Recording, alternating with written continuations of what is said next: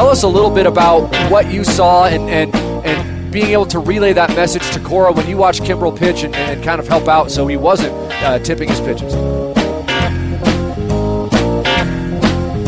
So tipping pitches, we hear about it all the time. People at home understand what tipping pitches is all about. It's amazing. And that's remarkable.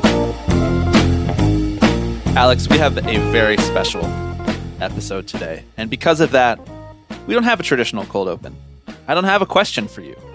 All I have is some ground rules. For a very high concept episode. High concept as you dubbed it. I'm really excited that people get to see just how high concept, you know, how highfalutin our ideas here are on the Tipping Pitches podcast. It's episode 300. Woo! Hey. Round of applause. 300 episodes. 300 of them. 300. 300. 300. So they say. Like 100, but three times. You know, before we get started, congratulations. We did it. 300 episodes. I feel like that's, you know, anybody can do 100 episodes. Anybody can do 200 episodes even. Yeah. Can you make it to 300? That's, now you're in Hall of Fame territory. It's like the 3,000 hits of podcasting. Yeah, it separates the kids from the adults, you know? Exactly. Are you ready for my ground rules? I'm ready. Today on the podcast, Alex and I, to celebrate episode 300, to give everybody what they have been asking for so very long, we are going to do a power hour on the podcast. A power hour, a live drinking game. Some of you might know what a power hour is. If you don't, you're about to find out in a very serious way. 60 minutes, one question per minute. The questions have been chosen ahead of time. Many of you submitted wonderful questions, and we appreciate that. We are both going to answer each question. So really, we have 30 seconds to answer these questions. And then we are going to take one shot or sip of beer every minute on the minute for 60 straight minutes. That's just going to be kind of like a Scout's Honor situation. Like, you don't have to take a full shot. We're not going to measure out a shot while also trying to record a podcast. We spilling beer all over our audio equipment here. I don't think anybody needs that. I don't think so. I am really interested to see the cadence of our sips and like how big that, like, if I finish my beer before you, you're canceled. Yes, exactly. Okay. Basically, just making sure we're on the same page. All right, good. The questions are yes or no, or short enough to be answered in 1 minute by both of us. We have pre-screened these questions. Each of us will get two timeouts for the duration of this hour, and that timeout can be used for something like regrouping your thoughts, pausing to go to the bathroom, figuring out how you want to answer a question in more detail. Whatever you need to use the timeout for, each of us will get two of them. You will hear us use them throughout this hour. Because of the timer, the first half of this podcast will be almost entirely unedited, which is uncharted territory for the two of us. All of the listeners are about to find out how much work you do. I'll just say that. Oh, that's nice. Thank you. How bad we are at podcasting, actually. So we'll have the timer running, and because of that, we can't make edits out. So we're just going to have to keep it rolling like it's radio. This is actually our real audition for Topeka, Kansas Radio Hour, where we have been joking for years that we want our careers to end up. I'll make some small cuts for background noise or slight interruptions or audio quality concerns, those kinds of things that won't affect the 60-minute timer that we are going to set. The integrity of this game. While recording this power hour, this part is important. While recording this power hour for the first half of the podcast, we will note topics and questions that we want to return to and explore in more depth that deserve more than just 30 seconds from each of us, 1 minute in total. I will highlight those questions, and we will return to them and talk in more detail after the power hour is over, in what I am loosely describing as a free-flowing second hour of this conversation. We really don't know how it's going to go. I fear for how it's going to go, actually. Yeah. But I think it's going to be good. And I think it's going to be what the people want. It's episode 300, you know? We had to do something weird and experimental. Yeah, you've already seen the timestamp of the episode. You know what's coming. We don't. So, like, what did people want for episode 300? You know, did they want us to just sit here and talk about another Rob Manfred quote? No. You want something that is as unhinged as the fact that we have done 300 episodes about labor and baseball, and people actually listen to it. You are those people. We thank you very much for that. And here we go. Yeah. I just want to say thank you to everyone who submitted questions. I mean, they were all really amazing. They ran the gamut, as you are about to see. And we had to make some hard decisions about which ones made the cut and which didn't. But we value them all equally, I would say. Yeah. And a lot of them actually I wrote down to save for the future to come back to for other mailbag episodes, either because we didn't feel like we could answer them within a minute or because we just felt like it would be, better suited for a future episode. It might have been too related to baseball if you asked a question. It's like we were kind of trying to let this one be a little bit more out there. So we're going to do it. We're going to set a timer for 60 minutes and we are going to take one sip of beer or one shot of beer, I guess. We need to, I don't know how we're phrasing that, but the real power hour, by the way, I would just want to tell people this before we really please. Yeah, going. The listeners should know I had no idea what this was. That's because you went to a boring school with boring people. I mean, pretty much, yeah. And you grew up in a liberal enclave right. Where you didn't do beer drinking games like this. You guys sat around and talked about theory. Yeah. You're actually right. I don't have anything to add to that. A power hour is, a shot of beer every minute on the minute. I already said that. Yep. But it equates to about 7.5 beers. So I can't promise you that we will fully do the 7.5 beers. It'll be more like a sip, but there will be a sip every minute. Have you done one of these before? Like an actual power hour? I can neither confirm nor deny that. Interesting.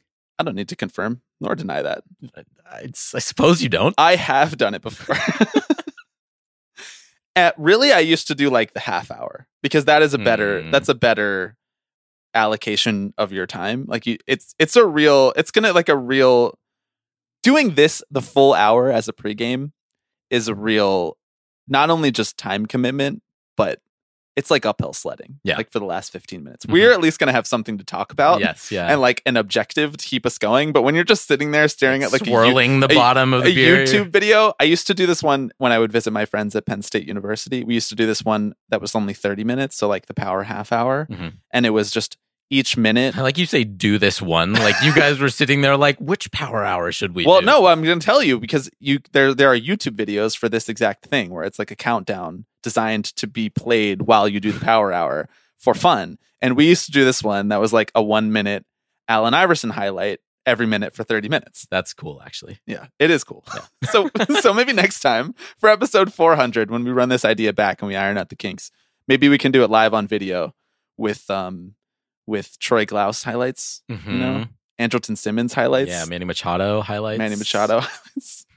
I'm on a big Troy Glaus kick today. Yeah, that's your second Troy Glaus joke you've made. I'm just really on air. I'm back in on the Angels. I believe in Artie's vision. Uh-huh. Now that Otani's gone, I really think that they can figure that thing out. Right. It's kind of like, well, you've tried everything else, right? Maybe try being bad. Maybe it'll make him. Maybe it'll make you good. Okay. Here it comes. Episode 300, Power Hour. Before we get to it, I am Bobby Wagner. I'm Alex Baisley. And this may be the last episode of Tipping Pitches you ever hear.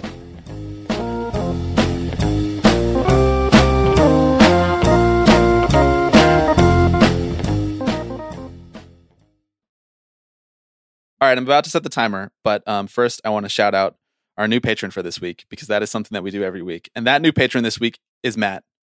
You're a legend this week, Matt. You are. You get to be part of this history. You get to be part of this episode forever. And that is the kind of thing that can happen if you sign up for the Tipping Pitches Patreon.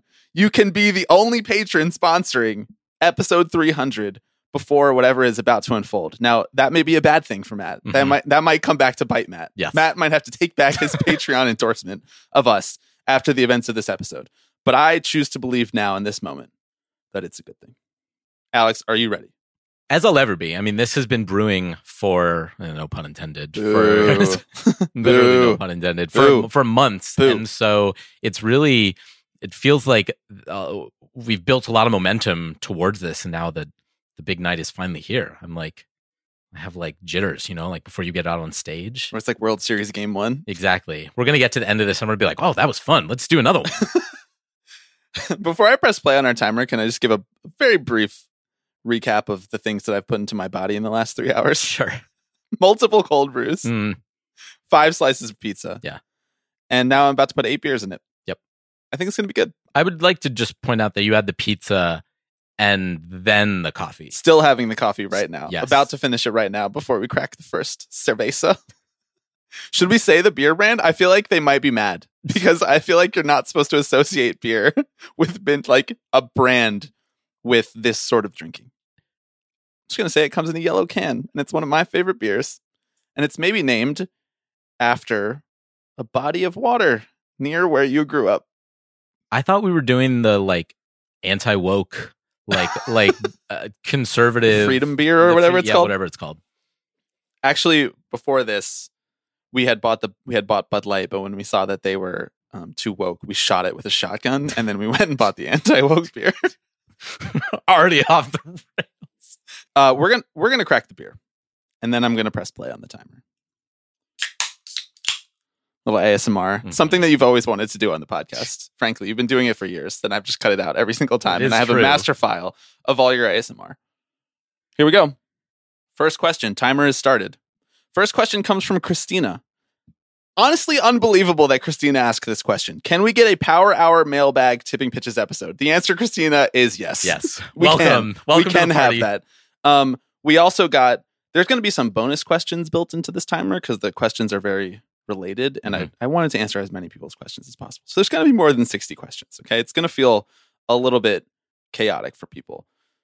We also got a question from Alex, not from you, I don't think, although I'm not certain. When will we get the 2-hour pod? Now. And another question from Alexis. Why do you hate your listenership and avoid the holy grail of a 2-hour pod? We don't hate our listenership. Just had to earn it. And we are going to give you the 2-hour pod. It is already in progress. If you have looked at your podcast app, you know this. So are we taking a sip at the end of the question? At some point during the question. We now have 5 seconds left in the first minute. Ooh, that is fast. A minute is fast. It's really fast. All right, let's go. Next question. Doug. Will Shohei Ohtani ever win the Cy Young? Doug asked this question before Shohei Ohtani's most recent injury news. He tore his UCL. Mm-hmm. Alex, do you think he will ever win the Cy Young? I mean, it's maybe an easier question to answer now, but I would say no. I think that like last year may have been the best shot that he had. And I don't know that he ever gets above 160 innings anyway. So yeah, but nobody gets to that anymore. I guess. I don't think he will either.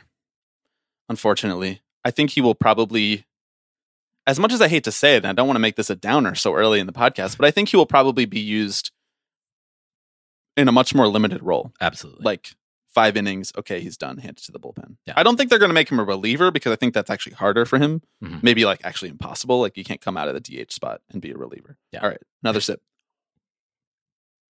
We can't sip at the same time because then there's just silence. You know, like maybe you sip early in the minute and I sip late in the minute. Okay, so we're on to the next minute. Right, minute 3. Take a sip for you. Oh. Dave asks, do beer and nachos go together? Both ballpark staples, but when I take a bite of a jalapeno or other pepper, a slug of suds isn't thirst quenching. I gotta say, I agree. They don't go together. I don't think beer, alcohol in general, does not go with spicy food for me. Yeah. What do you think? I think that beer is not thirst quenching. I think that's the mistake. Like you can have a sip of water. Like, I mean, I think they do go together. I think ballpark nachos are maybe a little different than this is like, the fastest I've ever heard you talk. This is amazing. I'm doing my best, you know? I'm taking my sip now. Take your sip. By the way, for this minute. It's okay to have some water, you know? When I need to be hydrated, that's what I go for. I love water. I think soda goes better with spicy food. Sweet, spicy. I think that works much better. Next question. Becca, who asks so many good questions over the years. Yeah. Becca, we thank you for all of your participation. You've made this show so much better. For this historic episode, you've decided to ask us, which players do you think have to count the most and the least sheep to fall asleep at night? I think Nick Castellanos has to count the most. Interesting. He has a lot going on in his brain. And the least, I'm just going to stick with the Phillies. I don't think Bryce Harper has any trouble falling asleep at night. I would agree. He seems like one of those people who has like a cryo chamber, you know, sensory deprivation sleep tank that he sleeps in every night because he's an alien. So I think that maybe a guy like Scherzer takes a second to fall asleep at night. Same with Josh Naylor, like those guys who are just like always wired. And I think Nick Castellanos is out before he lays his head on that pillow. So maybe we bookmark this one. Okay. Bookmark it. First question that we've had to highlight. We are on to our next question. Baseball players counting sheep. Question number 5. I don't know what color I highlighted, and I'm just going to make it pink. Luke asks, if you could fight anyone from history, who would it be? Alex? No, I'm going to let you do this one. Dude, Kissinger, bro. I could take his ass, and I would be a legend for it. You get to fight Kissinger in his prime, you know, like he's orchestrating the Vietnam War, and you just clock him. You're in every history book forever. Plus, maybe you give him a little bit of brain damage and he dies sooner because he's still kicking. And it's like, when is he going to do it? I'm going to take my sip and I want you to answer. Take your sip. I don't have an answer. I've never really considered myself. Much we got of a pacifist on the pod. Maybe Napoleon. So I could take someone who's like more my size. I think he might actually put you in a body bag, though. Like, he was a general. He had some sort of training. I know, but then you could say you fought Napoleon. That's true. Good answer. Dude, would you like to come back to that one? Or are we good? All right. You don't want me to talk more shit about Kissinger? Next question. Dan asks, should pitching be somehow speed limited to protect players, especially young players' arms? Good question. Intriguing question. Tough to answer in a minute. You first. Don't really know how you'd do that. Just like from a mechanical perspective, I feel like it would make more sense to do something like lower the mound, which may put less strain on a pitcher's arm, although maybe it would put more strain. I don't know. Because they would just try to throw harder, exactly. Because they'd be getting hit a lot more. I don't think it should be speed limited, but I do think that there could be a philosophical shift in how it's taught. Like, I don't think that you can put a hard cap on it, but the prioritization of like speed above all, max effort above all, I do think is contributing to injuries, but I don't think that we should, like, I don't think more rules is the answer, as people probably know, like from the long history of this podcast. I think that like... Do you take a sip for this question, bro? A cultural shift in how we teach baseball and how it's played will make a change. We are now 7 seconds past our next question. Arthur, question number 7, best overall concert this year. Best overall concert for me personally was, I think, Pup and Pool Kids. That's probably the one I was going to say. Because it's 2 acts that I wanted to see. Yes. You know, it's hard to compete with that. I mean, I love to see Paramore, you know. I've seen them almost as much as any other band that I've ever seen in my life. And I think a lot of people probably would have expected us to say Taylor Swift for this, but that was like a really challenging experience with the rain and the weather. Like, it was a great show and everything, and I'm excited to see the movie version, but I think I will say Pup and Pool Kids. I've never been a huge stadium, like arena show person. Like, it just feels very, I don't know, impersonal. I thought you put on an amazing show, but I would tend to agree with you that I think that Pup and Pool Kids, we got to see some friends, you know, we got to hang. Shout out Steve. Maybe we can get Steve to join us for a power hour on the pod. Nat, question number 8. Do your bosses and coworkers know about and or listen to this podcast? I'm going to take my sip while you answer this. They know. Do you hope that they listen? I hope they're not listening. I'm not here as a representative of my employer. I'll just say that. Can I highlight this one and we can come back to it, actually? Because there's more to that. Okay. My bosses know about this podcast. My coworkers know about this podcast. It's kind of hard for them not to, because this is also, you know, podcasting is my job. And so it'd be weird if they just like, I was tweeting out this other podcast and they were like, no, I just don't see that. You know, I don't know what that is at all. So over the years, they've come to know that. Listen to, I doubt it, but we'll come back to that. Monica has the next question. Do you wear baseball wear every day? No. I would say I wear baseball wear I realize I can't stop to think about my answer. I just got to keep going. The carbonation is tough. The carbonation. No, I'm sitting here like, do hats count?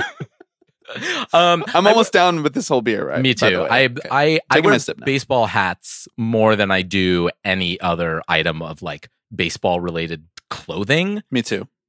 I've come to be known for wearing my Petco Park hat a lot. You have. Like, my coworkers like point it out now that I wear that, and that's like part of the Bob like wardrobe. It's like an oeuvre. It's like that and the tie-dyed like retro shirts. I wear tie-dye like 5 days a week. Yeah. I think that's an important thing for people to know. And when I'm not wearing tie-dye, I would just wear like a black t-shirt or like a blue t-shirt. That's my vibe. Little pocket square. Yep. Yep, that's me. And the glasses, which I'm thinking about getting rid of the glasses, by the way. I'm thinking about going to contacts. We can come back to that later. What? No time. Thanks, Monica. Matt.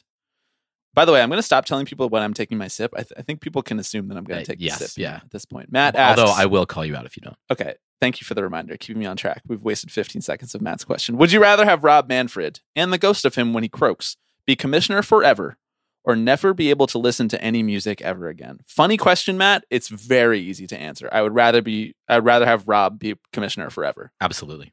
He's like, as far as commissioners are concerned, he's just being the textbook version of what a commissioner is. We're not going to get anything much better or much worse than him forever. Right. I mean, we could get someone worse who is someone who's better at hiding their intentions, I think. True. Exactly. And I could not survive without music. Me neither. Also, I will say, I do feel like it would be putting a bit of a target on our own backs if Rob Manfred as commissioner was dependent on our lives. So I just want to put that out there. Adam. Question number 11, over under January 1st, 2028, when the first MLB team is sold to a foreign entity. I think over. That's pretty soon. Sold to a foreign entity is like on the medium term horizon. On the short term horizon is like a foreign entity becoming a business partner, investing, advertising, sponsoring, whatever, like doing deals for them to come play games in their territories. Which, or something like that. I'd take the under on that one, probably. Yeah, I probably would too. But in terms of them owning a team, and obviously, I mean, I think Adam is probably alluding to like the Saudis and their involvement in sports recently. Right. Owning a whole team, I think over January 1st, 2028. Yeah, I don't know. I have the utmost faith in the jingoism of baseball owners to keep that from happening as long as possible. Yeah, why let other oligarchs get rich when they can keep their own oligarchs rich? Question number 12 comes from Chris. Will this be the third year the Miami Marlins wildcard their way into a World Series win? Funny question. No. I don't think so. No. I am on the record as anti-Marlins and everything they stand for. Yeah. I think it's sickening what they've done to the baseball watching public. Well, to be clear, moved the goalposts just because they're winning nonsense games. Okay. Oh, we want everybody to compete and try hard, and then the Marlins don't, and then they win a couple games, and it's like, oh, they're funny. Why? It's not funny. I don't like it. I don't like the Marlins. Get them out of here. I don't have as a strong negative reaction to the Marlins. You never have as strong of a negative reaction as me. Yeah. I'm the negativity. I'm bad cop. But the answer is still no. Question 13 comes from Allison McCaig. Hi, Allison. Which active player has the best baseball name, in your opinion? I'm curious to hear what you wrote for this. I wrote a couple down. I love Lars Nootbaar, right? Yeah. Jazz Chisholm's another one. Boo. That came to mind. Great name. Marlins. Boo. The answer is Mookie Betts. I wrote him too. Whose initials are MLB. Give me a fucking break. I wrote him. I actually wrote him second because I wrote Spencer Strider first. Ooh. It's a really fun one to say. It is a fun one. It rolls off the tongue. It feels like weirdly resonant with the thing he does on the field too. You know, like you got to stride towards home to be an effective pitcher. It's like when it's like Colin Holderman, you know? Except he wasn't getting a lot of holds, man. I also like that it reminds me of the First Lord of the Rings when Aragorn is going by Strider. Deep cut for you. That is a deep cut. I don't have a response to that, but I appreciate you bringing it up. What's the next question? David, question number 14. Should they make the bases even bigger? Funny question, David. No, but they should change the shape each year. And it doesn't have to be a huge change, although it could be. I think fans would really appreciate the star bases. On to number two. That was really good. Wow. Well, then do I have to? All right. Answer the question then. They should not make the bases bigger. I don't think so.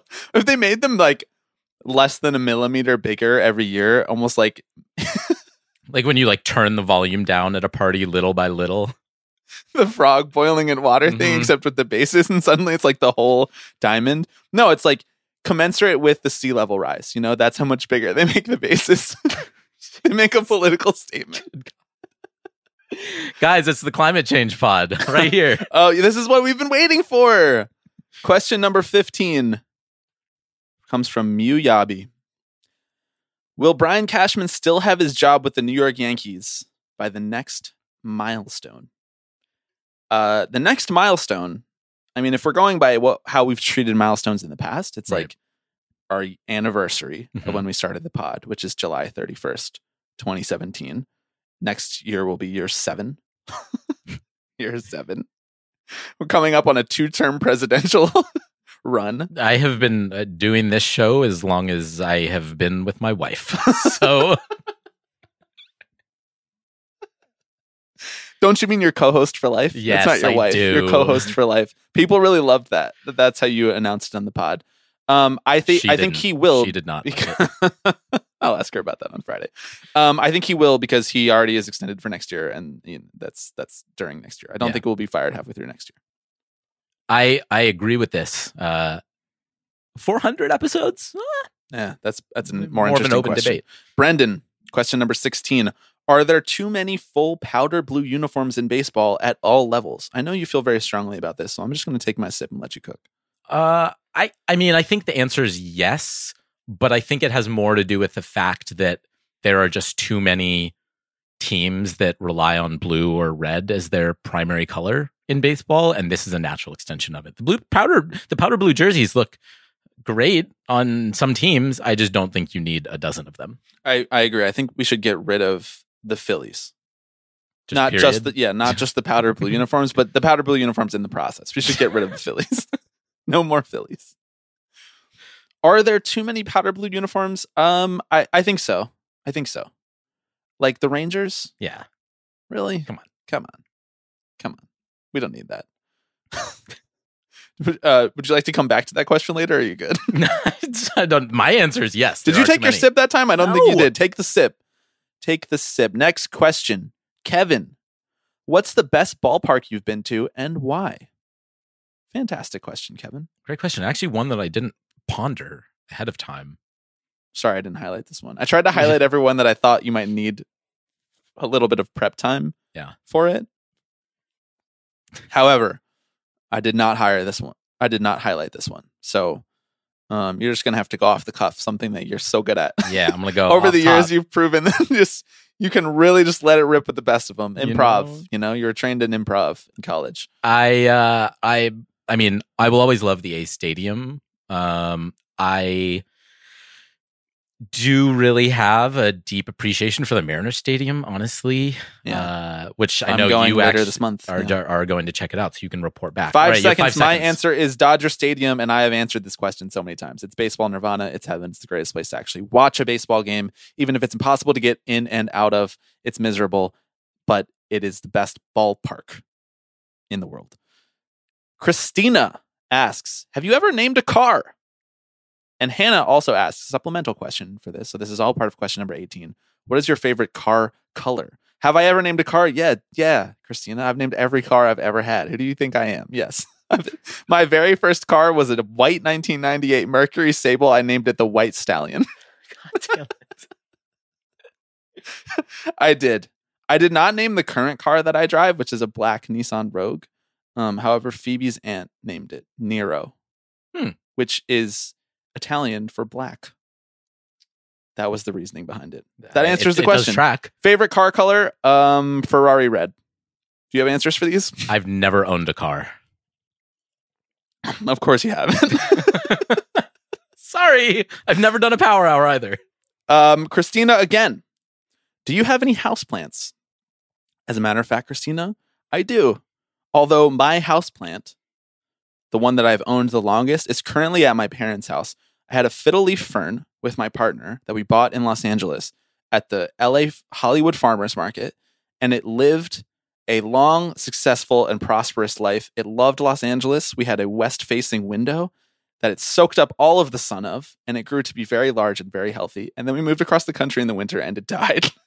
However, my father and mother, green thumbs that they have, revived that plant, and it is thriving in their kitchen as we speak. That is the story of my houseplant, my one houseplant. How about you, Alex? Do you have any houseplants? I do. I had more before I left my apartment for a month. My peace lily died, and I'm trying not to read too much into that one. But I have a nice little snake plant, and we've got some aloe around the house. We've got the fiddle leaf. Yeah, fiddle leaf. Yeah, fiddle leaf fern. That's the one that I had. Yep. Oh, I got to take a sip. You do have to take a sip. Also, we need to move on. Devlin asks, A-Rod and Taylor. I have to assume this means Taylor Swift. Enter a short-lived tryst. Great use of the word tryst. What's the name of the breakup album? You said this was easy for you to come up with. So what is it? Well, my first thought was 13. Oh, that's so good. Now I don't even want to say mine. Well, you got to answer, bro. I played around with the concept. Tap it. I played around with the concept of a juice, something with juice and something with juice worth the squeeze, is it? But it wasn't, I just couldn't land on it. So I just decided to go one word like Taylor Swift always does for all of her albums these days. Cheat. Okay. All right. All right. Take your sip. A little on the nose, but. You named it 13, dog. That's just as on the nose. Emmy, question 21. No timeouts taken yet. I'm proud of us. Should MLB, primarily the organization, but maybe also the fans, be more grateful that the Nats won the 2019 World Series? What would have happened if the Astros won and then the cheating scandal came out? Sincerely, a suffering Nats fan looking for someone to say a little something nice about my sad team. Yeah, MLB should definitely be more grateful. They saved MLB's ass with that. Some might say that maybe MLB even rigged it for the Nats. Who knows? Some might. You might. I don't say that. In retrospect, I do think that the Nationals World Series win is maybe the one that was the most satisfying to me over the last decade or so. After a run of Cubs and Red Sox and Astros, having it be punctuated by the Nationals, who are cool and good and weird take. Hate the Nats. The Nationals are cool and good as an organization. So you love the learners? Yeah, bro. Okay, great. We got to live somewhere. Next question. Did you take your sip? No. Will the Nationals win another World Series in the next 10 years? This comes from Jamie. I'm just going to say no. Statistically speaking, unlikely. No. Although, I don't know that I would have predicted that the Nationals won a World Series 10 years before they did. Right. 2009. They were not looking so hot in 2009. They were a newly moved franchise. Ryan Zimmerman was the only player worth a damn on the team. Wow. Shade to Danny Espinosa. Okay. A lot can happen in 10 years is what I will say. Yes. That's 2 rebuilding cycles. Yeah. That's 4 GMs for the Mets. Although not now with David Stearns, baby. That's right. Future. You got him. You got your boy. But I think I will say no. More likely no. Logan, what are your thoughts about baseball on the radio? Do you all enjoy this format of media for baseball coverage?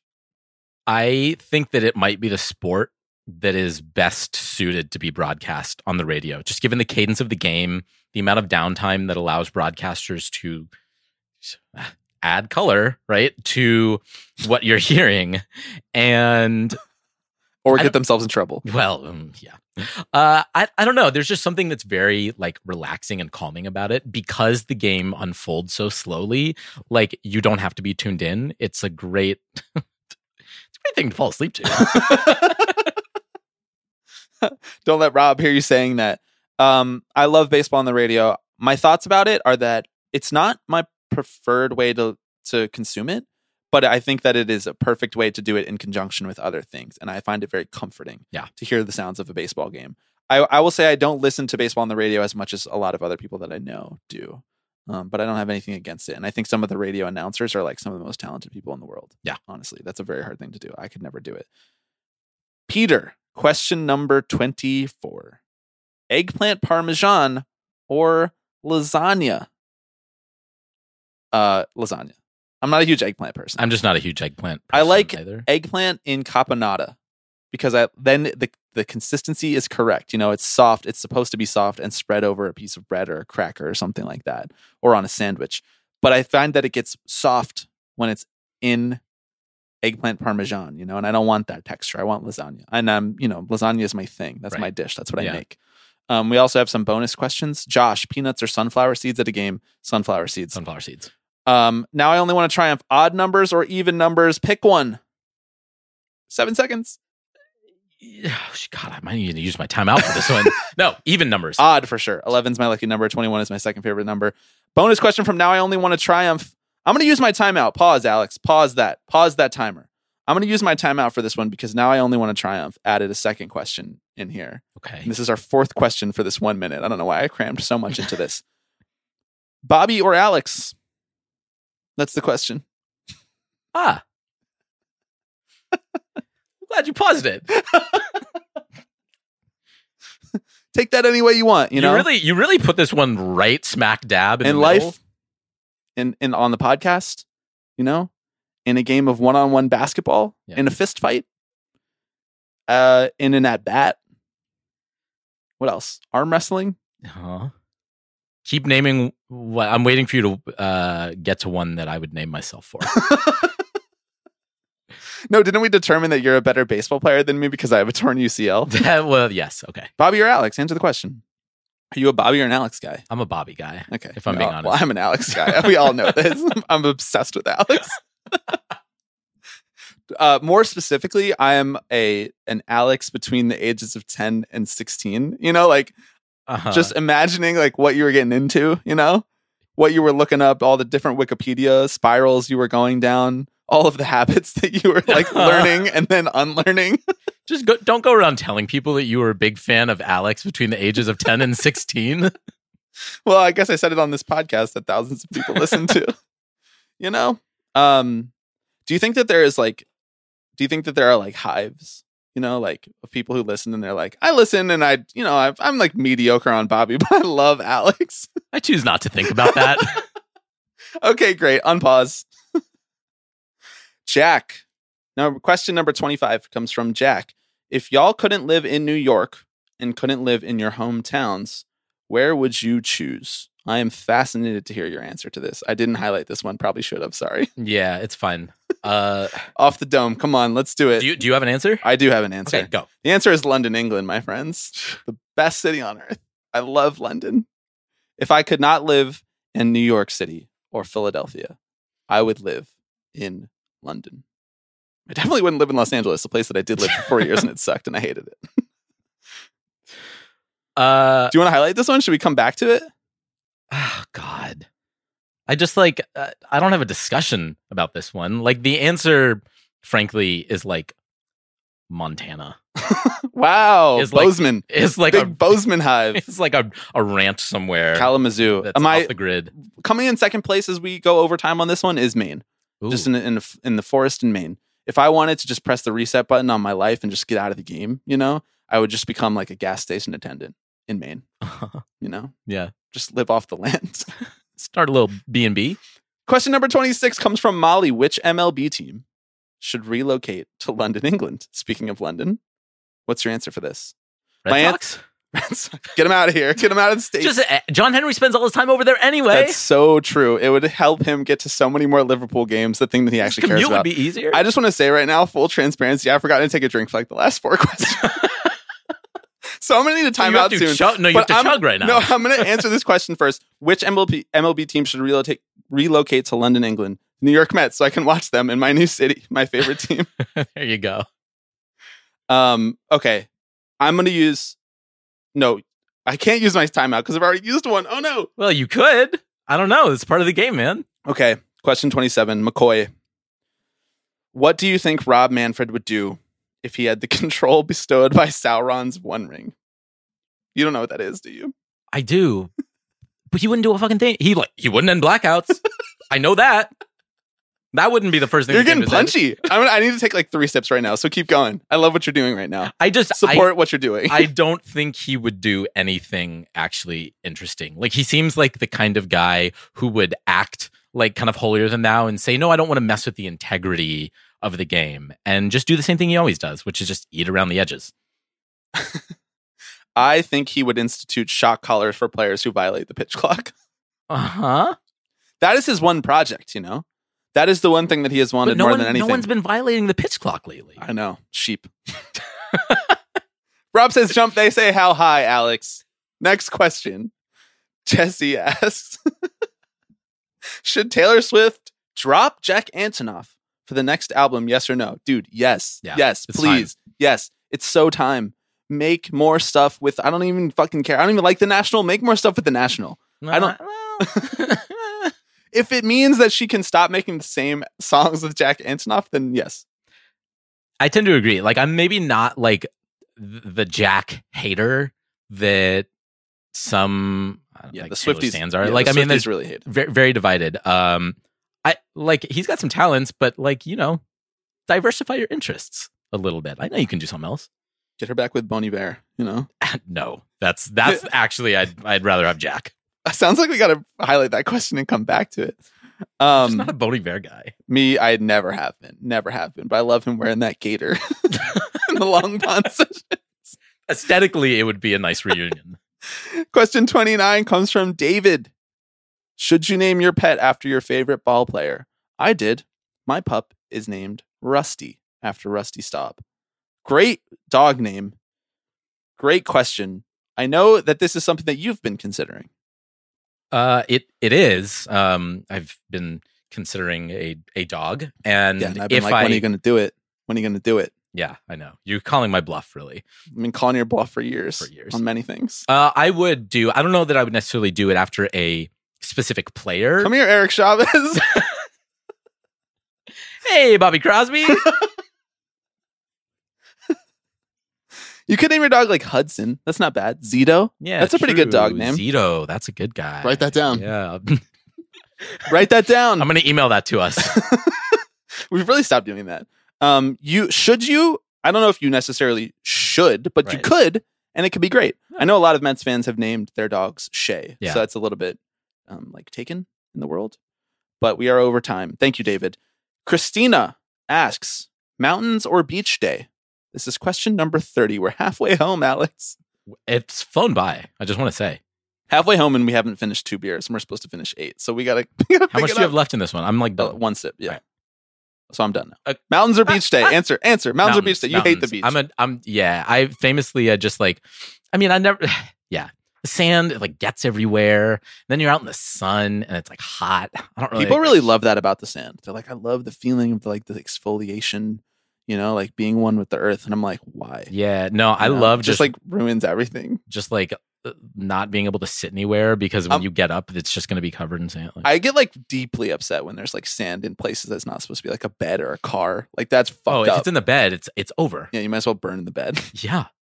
Okay. Mountains. All right, wait, so you're a mountains guy too? I think, oh God, it's close. I don't know. I like all of the associated activities with the beach more. Like drinking and playing games, you know, and like dipping my toes in the water, but not actually swimming in the ocean because I'm afraid of it. So I'm going to say beach still. All right.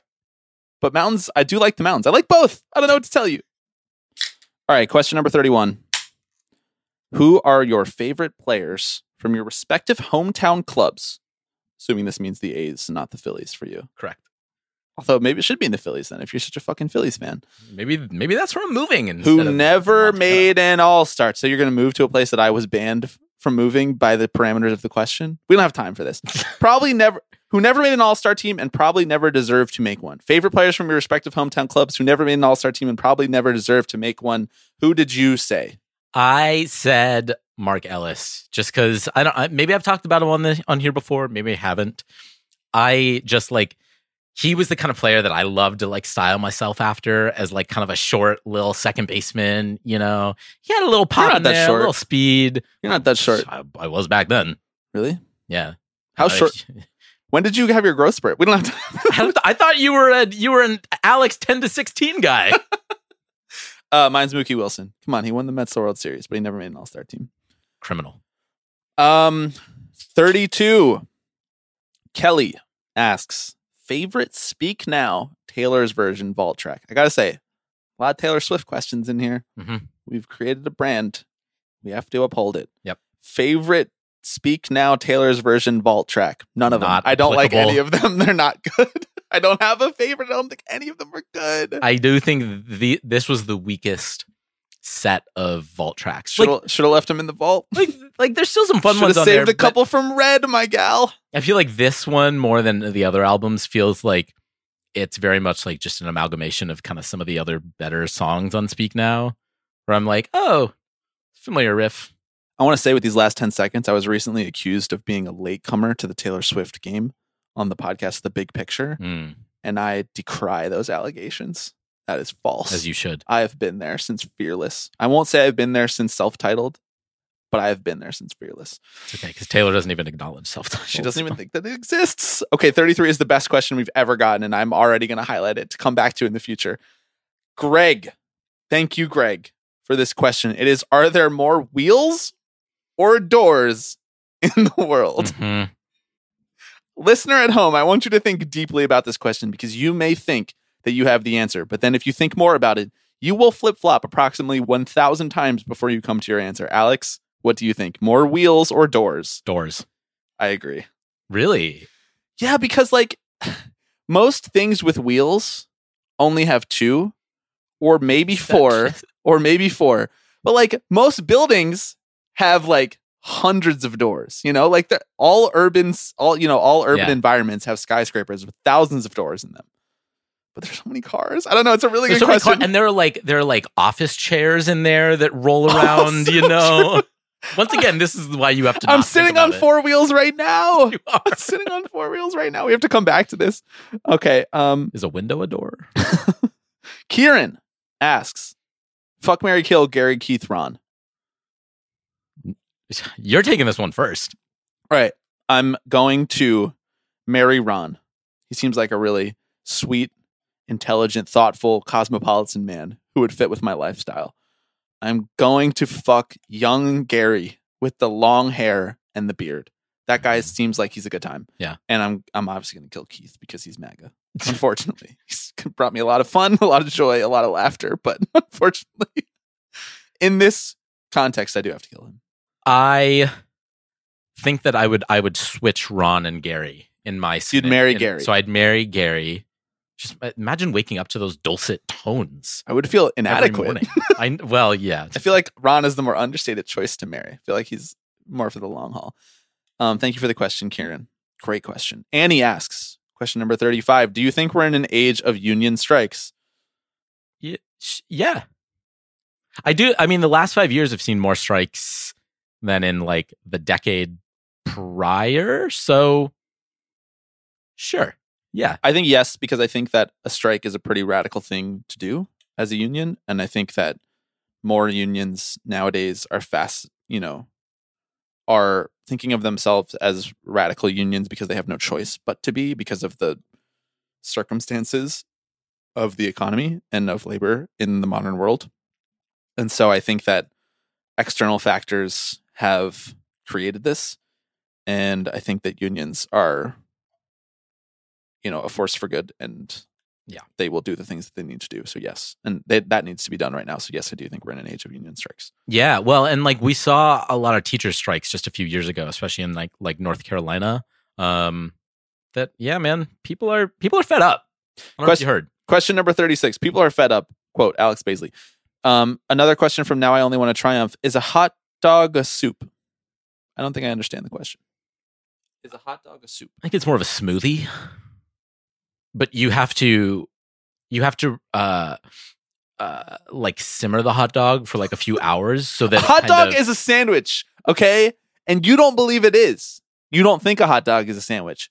A downright deranged take from you. Why don't you think that? It's meat between bread. Okay, I'm highlighting this to come back to it. This is no. Yes, God damn it. Because I have more stories about this. I have stories to tell about this. I have context to fill the listener in about this. Time is up. Okay, 37. Did you take your sip? By the way, you're not taking your sips. Are you taking your sips? I am taking my sips. 37. Alex, another Alex. The Alex Hive is out today. They're out today. You can only keep the full discography for either Taylor Swift or Paramore. You can never listen to the other again. Which do you keep? This is easy peasy for your boy, but what are you going to say? I know. I mean, I hate to be a homer, but like Taylor has a better discography. Wrong. I'm keeping Paramore. I love Paramore. I really do, but I find myself listening to Taylor more on the day to day. Congratulations on pandering to the listenership. Me and Bryce. You've never, no, you know what? You've always been anti-Paramore. You always have been. So stupid. I love becoming, like, now I'm getting kind of punchy and confrontational. Mm-hmm. You know, that's the type of drunk that I'm becoming right now.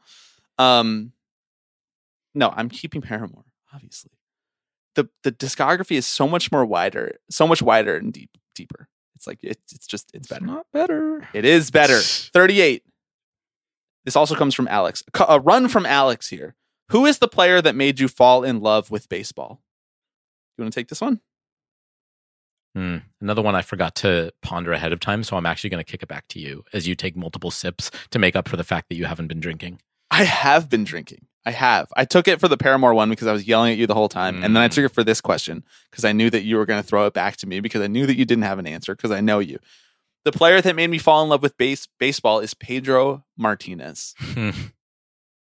There was something about him that was like so demonstrative, but also he just like treated it as entertainment. And I just didn't know that you could do that. Like, I didn't know that you could be the ultimate competitor and like want to win more than anyone else, but also still have fun. And that like two sides of that coin just made me be like, oh, this actually is like the best sport ever.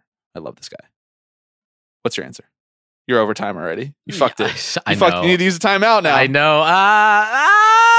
Just do it. I let the play clock run down. I got called for delay a game. So you've used one timeout and I've used one timeout. And we used a timeout that the listeners didn't know about to go get more beers. God damn it. You told them. I'm pulling the curtain back. I don't know what you want me to tell you. Are these timeouts timed? No, dude. I mean, don't take an hour, you know, just answer the question. Who is the player that made you fall in love with baseball? Yourself, you know? Yeah, Fall in love with the game by being out there in the dirt.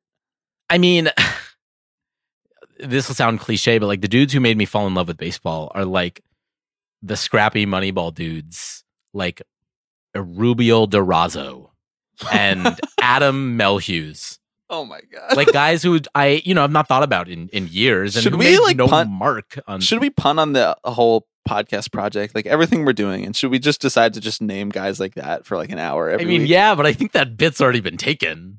David Roth does it well enough. David could come. He could be part of it. Oh, he's invited. It's not like they don't let him do that on the distraction every week. You're right. You know, like he only gets like 30 seconds for that. What if we make it the whole pod? Like so if you said... the thing is we're poaching David Roth from Defector. David, you're hired.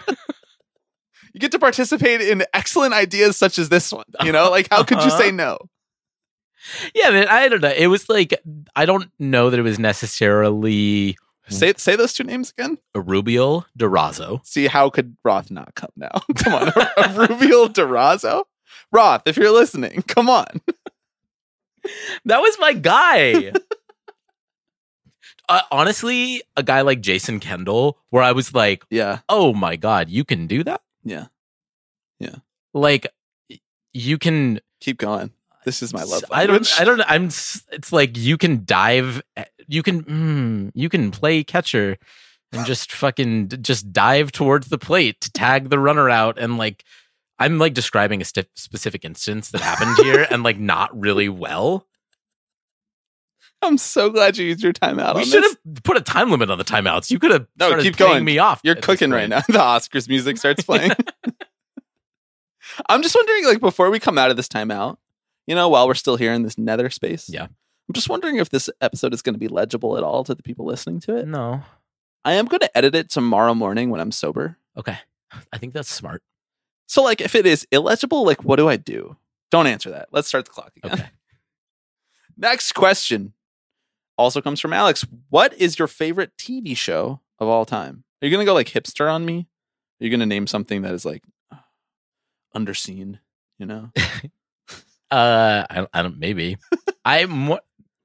it's hard to pick one. As if you know me, you know me. I love The Leftovers. That okay. Show just like fucking wrecked me.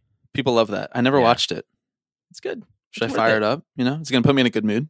No, it's gonna make you want to. Or don't finish that sentence. Fresh Prince of Bel-Air. That's my other answer. Mine's The Sopranos. Come on. That's my culture. Wow. That's my culture. All right. I don't know what to tell you. My other answer for it is Catastrophe.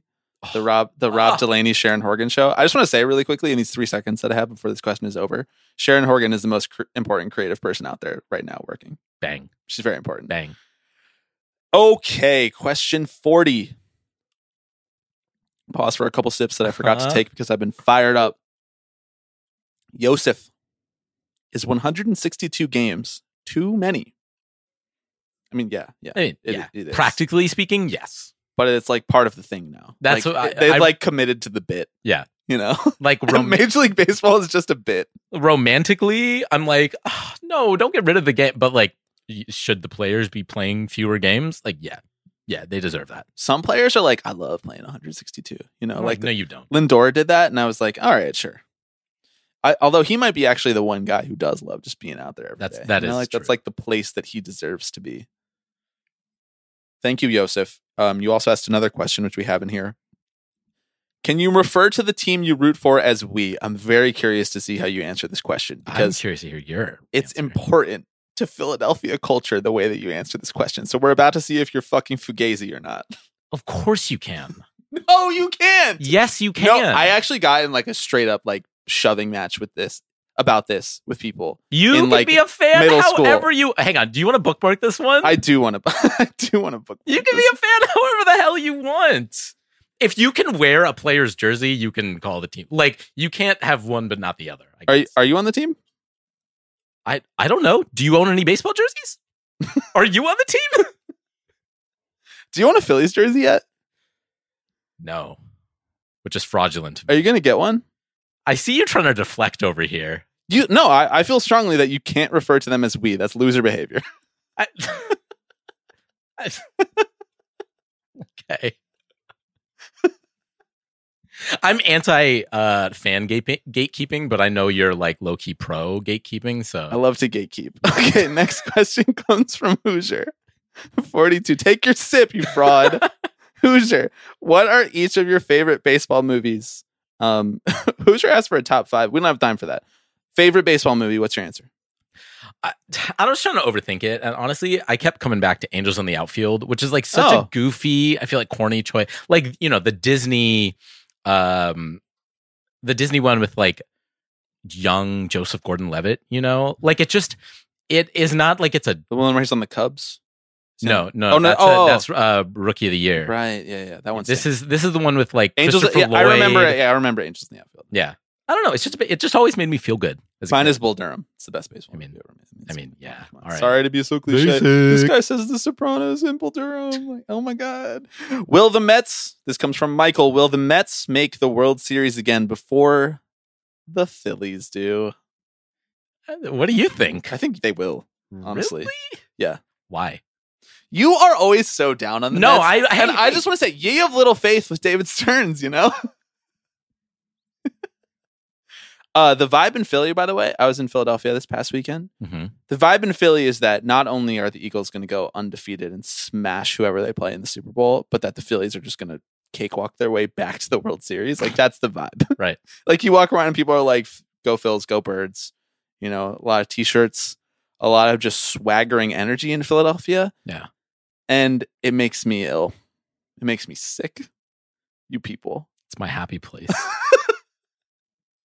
Just walking down Broad Street, you know. I think the Phillies are overhyped, overrated. Solid team, fine team. Mets are going to be back. That's all I have to say. We can come back to that one if you want, but we don't have to.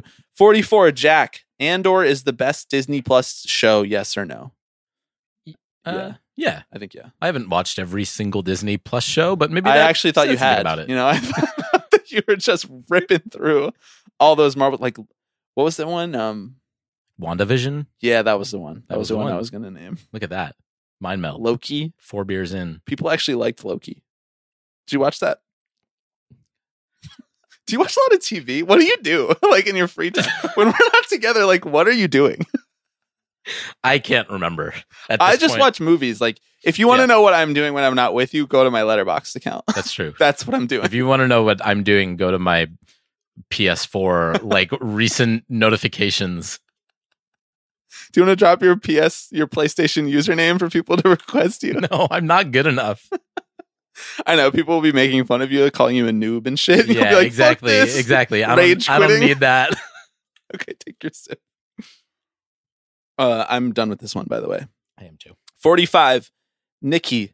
As an East Coast resident, I always feel a little out of touch with West Coast teams that I can't stay awake late enough to watch. Do you feel this as well? Yeah, I think when I moved out here 9 years ago, it became just like immediately harder to watch any nice. Why hide it? You know, this is what we're here to do. The people know. The people want this. Yes. I mean, it is just like objectively harder to watch it out here, and it like. I think some of the cooler rivalries exist out on the West Coast. I think the NLS teams are... What you're saying is West Coast, best coast? Low-key? I don't feel out of touch with the West Coast teams. I watched way more Dodgers than Mets this year. It has more to do with the East Coast. Yeah. It also has more to do with my sleep schedule, which is like deeply fucked. Like deeply fucked these days. Like maybe as bad or worse as it was in college, just to let you know, just to give like you a personal update about my life. That kind of scares me. I know. It should. All right. It should. We can talk later about it. Okay. Michael asks, the Mets announced that Citi Field is hosting a movie night. Speaking of movies, after a weekend game in September, what movie would you like to see on the Humongotron? What'd you put for this? The Zapruder film.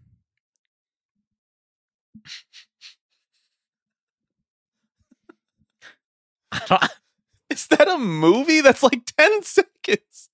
You're taking the 7 train. So, sorry, actually, wait. You're taking the queue to the 7 train for 90 minutes to watch the Zapruder film? If the Mets said we are playing this on the Jumbotron, are you telling me you wouldn't? I think if the Mets said that, we could justify expensing an Uber to the Tipping Pitches account. That's true. To watch the JFK. That's the answer, because then you can see the Zapruder film like 15 times. I wrote The Sandlot. What am I, a schmuck? The Sandlot.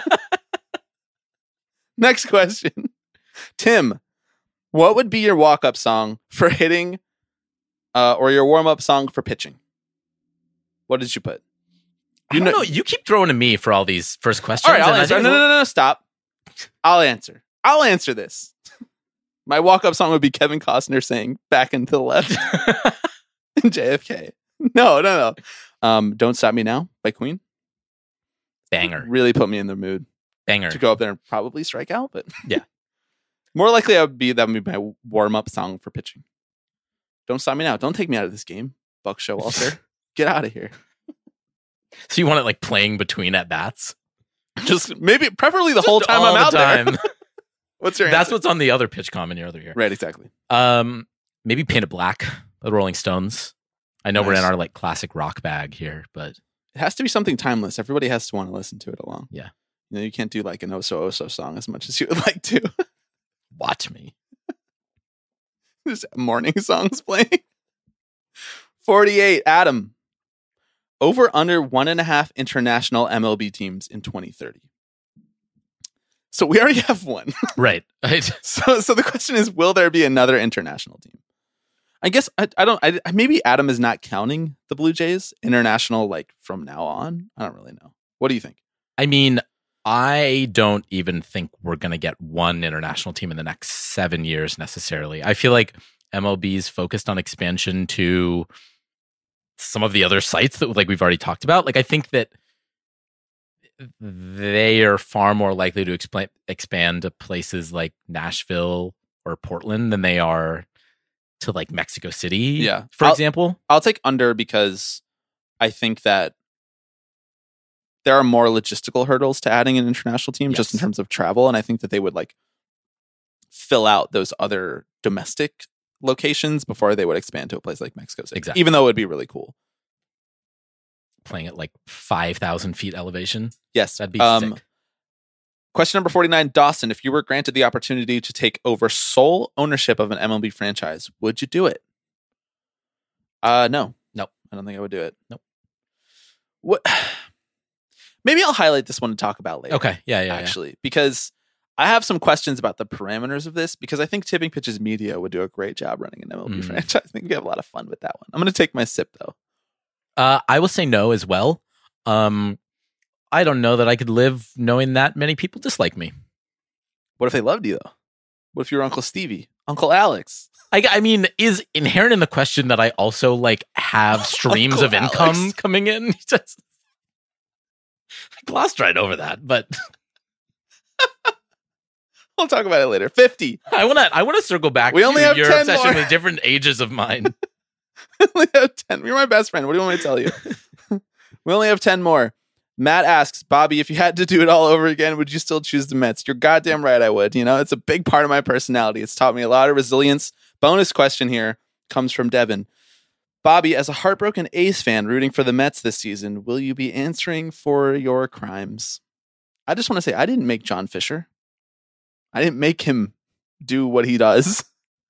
And honestly, Devin and Matt, if I could control what goes on with the Mets, I would do it. Okay, you got in here eyes wide open. No, you clearly wouldn't. You just said no to the ownership question. But I have some reservations. That we'll get back to that. Okay. Matt and Devin, I'm sorry. Okay, I'm sorry. I'm so sorry. You could be like Alex. You could choose the Phillies in a fraudulent way. Question number 51. You didn't take your drink. You haven't taken a drink for like 5 That's questions. That's not true. It is true. I just take 3 drinks. What's the question? Kevin asks, if it was required to save your life, would you become a fan for the rest of your life for either the Detroit Tigers or the St. Louis Cardinals? I mean, that's feels just like the easiest question answer. Ever. Alex was like, I'll be a... Wait, no. Were the Tigers the one that like came... like sneaky the Tigers came in last? Like sneaky were the last on the list. And... putting these two against each other, I would pick the Tigers. How do you feel about the fact that you're never allowed in the city of Detroit again? The Ilitch family will have you wasted away. Yeah, kind of a bummer. Since you've never been there to begin with. You know? Crossing it off my bucket. Tigers. Good question, Kevin, but Tigers. 52, Danielle. What is your favorite ice cream flavor? You're a big ice cream guy. Like to, you know, like to crack open a quart, you know, here and there. I don't know that I actually, I do like to do that. I just remember that in college, sometimes you would just go to Walgreens and come back with a Ben & Jerry's quart and eat the whole thing. That is true. And I didn't know we were going to share that on the pod. Question number 52. I mean, I like a stracciatella. You know? Stracciatella. Wow. Yeah. Hey, this guy likes a stracciatella. Or like cookie dough, which is like the opposite end of the spectrum there. I forgot to write an answer for this question. Well, you have 15 seconds. Am I really going to have to use my second time out on the ice cream flavor? I like a pistachio and hazelnut together. Like a scoop of each? Yeah. That's my answer. Great. All right, great. Move on. Good talk. Another question from Danielle. How many times have you seen Fall Out Boy live? Only twice for me. I think only twice for me as well. Dude, do you know neither of which were the same concerts? Obviously. Yeah, we've never seen Fall Out Boy together, which is a real shame because, frankly, we put on many a Fall Out Boy concert in our dorm room our sophomore year of college. Mm-hmm. Our own little concert. Now, Alex doing all of the instruments and me being a bad version of Patrick Stump. Now Fall Out Boy is doing Sunday night football music. Well, aside from that, the concert tickets now for Fall Out Boy. I mean, I don't even. They're like $300. Like, fuck off. You got to have a better back half of your discography to do that. Like, if they were going to tour from under the cork tree and they were going to play the whole album, I would pay $300 happily. Yeah. You know, Pete, if you're listening. Mm-hmm. Pete Wentz. That's Pete Wentz, if you're listening. No, we went over. So next question. Okay, all right. Did you take your drink yet? Yeah. Nick asks, you can change any specific number related to baseball. What are you changing? Example, the length of the base paths, years of team control, number of teams. Good question. Probably should have highlighted this one to prep beforehand. Yeah. Would you? But you thought it was easy because you didn't highlight it. So what was your answer? I'm going to go ahead and just use my timeout for this one. I apologize to you and to my past self for not highlighting this one as one I should have prepared for ahead of time. And I apologize to Nick, because we're going to have to vamp for a second here while I think about the answer.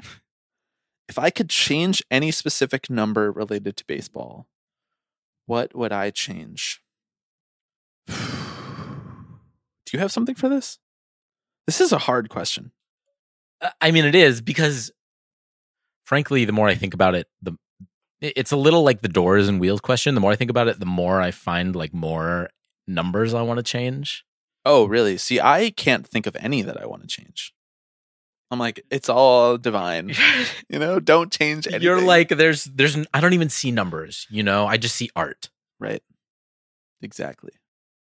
Speaking of art. Mm-hmm. Where are you going with this? I watched There Will Be Blood a few weeks ago. Art. Hardcore art. Yeah. Also, by the way, I've been led to believe that Killers of the Flower Moon is like really in conversation with There Will Be Blood. So now I'm like mega excited. Hype. Yeah. Mega excited. I watched that movie and then I reviewed it on Letterboxd, and I decided to just like do like 1,000-word review of it on Letterboxd where I told the entire story of us walking through the Uffizi and tied it back to my experience watching There Will Be Blood. I haven't read this. Now I have homework. Yeah, you do. Read that on your walk home tonight. I don't know that I've been be able to read anything on my walk home. All right, read it in the morning. All right, so what's the number? I don't know. That was me vamping even longer. Maybe a fourth strike? I have to say, no, fourth strike, no. Because then you have to change Take Me Out to the Ball Game. It's like a whole production if you change that. I have to say, I've never loved 60 feet, 6 inches. Mm. That feels unresolved. Why not just 61? Why not 60? Either's fine. 61, an important number in baseball. Roger Maris. I mean, I think the reason it's like that is because it's like exactly in the middle, right? Like, yes, you could make it 61, but then it wouldn't be perfectly centered. Oof. And that would bug me, and I know it would bug you. Shit. Thought I had an answer there. Yeah. Probably just change the size of the bases again, you know? Can I cheat and say, like, the cost of a ticket? Like, that's a number. Right. Can I move the decimal point on just every transaction? I got one. Okay. Number of Mets World Series rings. It's a good one. You found the loophole. Nick, I'm sorry. You did ask for more wishes. Alex, what's your answer? Nick's going to be listening to this so mad. Nick is like a real numbers guy. He definitely has like 10 good answers to this, and we can't think of one. The pitch clock. Just to fuck with Rob Manfred. Because I know that he poured over that for weeks. So what would you change it to? Like 21 seconds? It's 24, right? Is it? No, it's 20. 20 with runners on. 24 is the shot clock? Baseball, basketball. Let's just move on. Let's just move on. So I would change the number of Mets World Series rings to about 15. Okay. You know, we don't need to be like the Yankees, but you know, maybe second would be nice. And you would change the pitch clock to like 35. 35. Wow, we'll be here all night.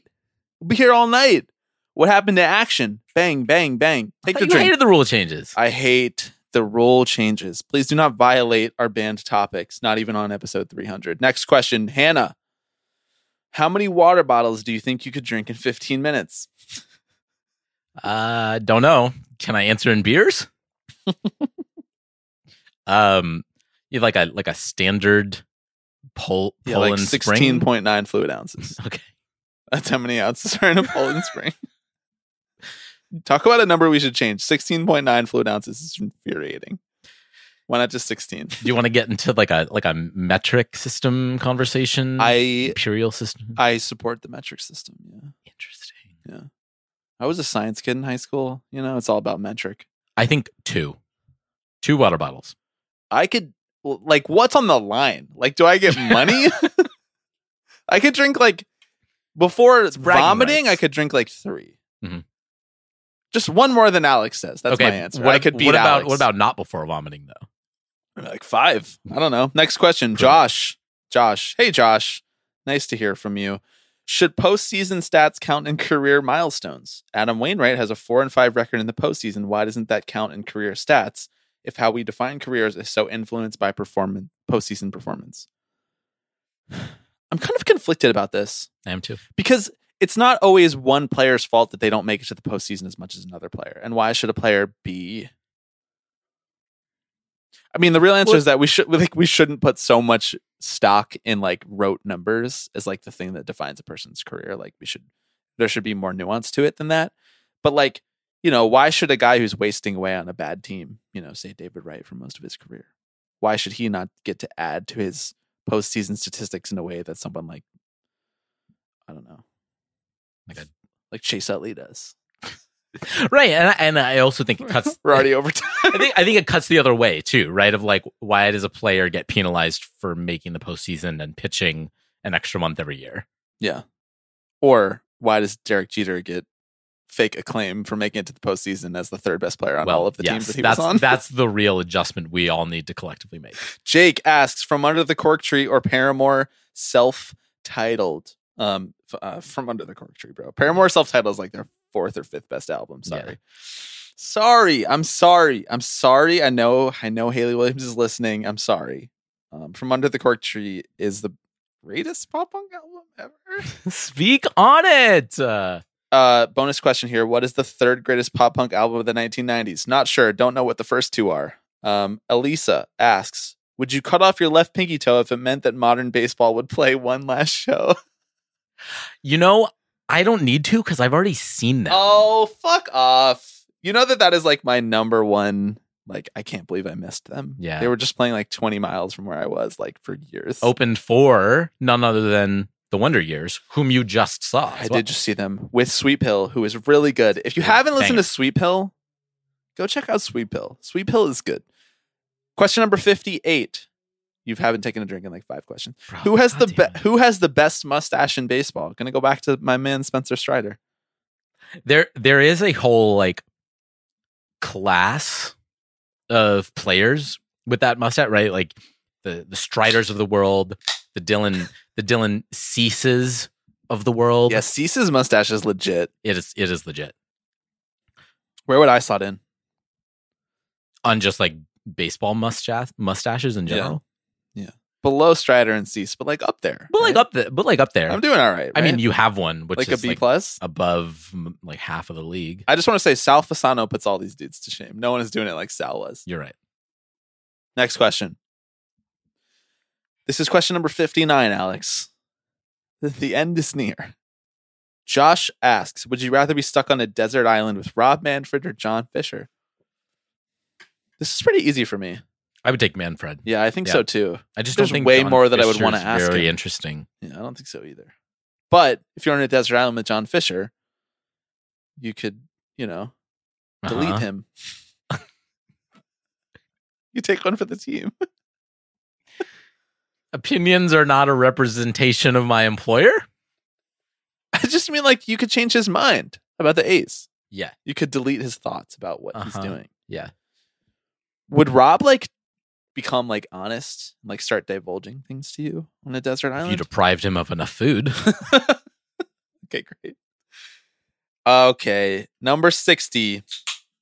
Last but not least, another question from another Alex.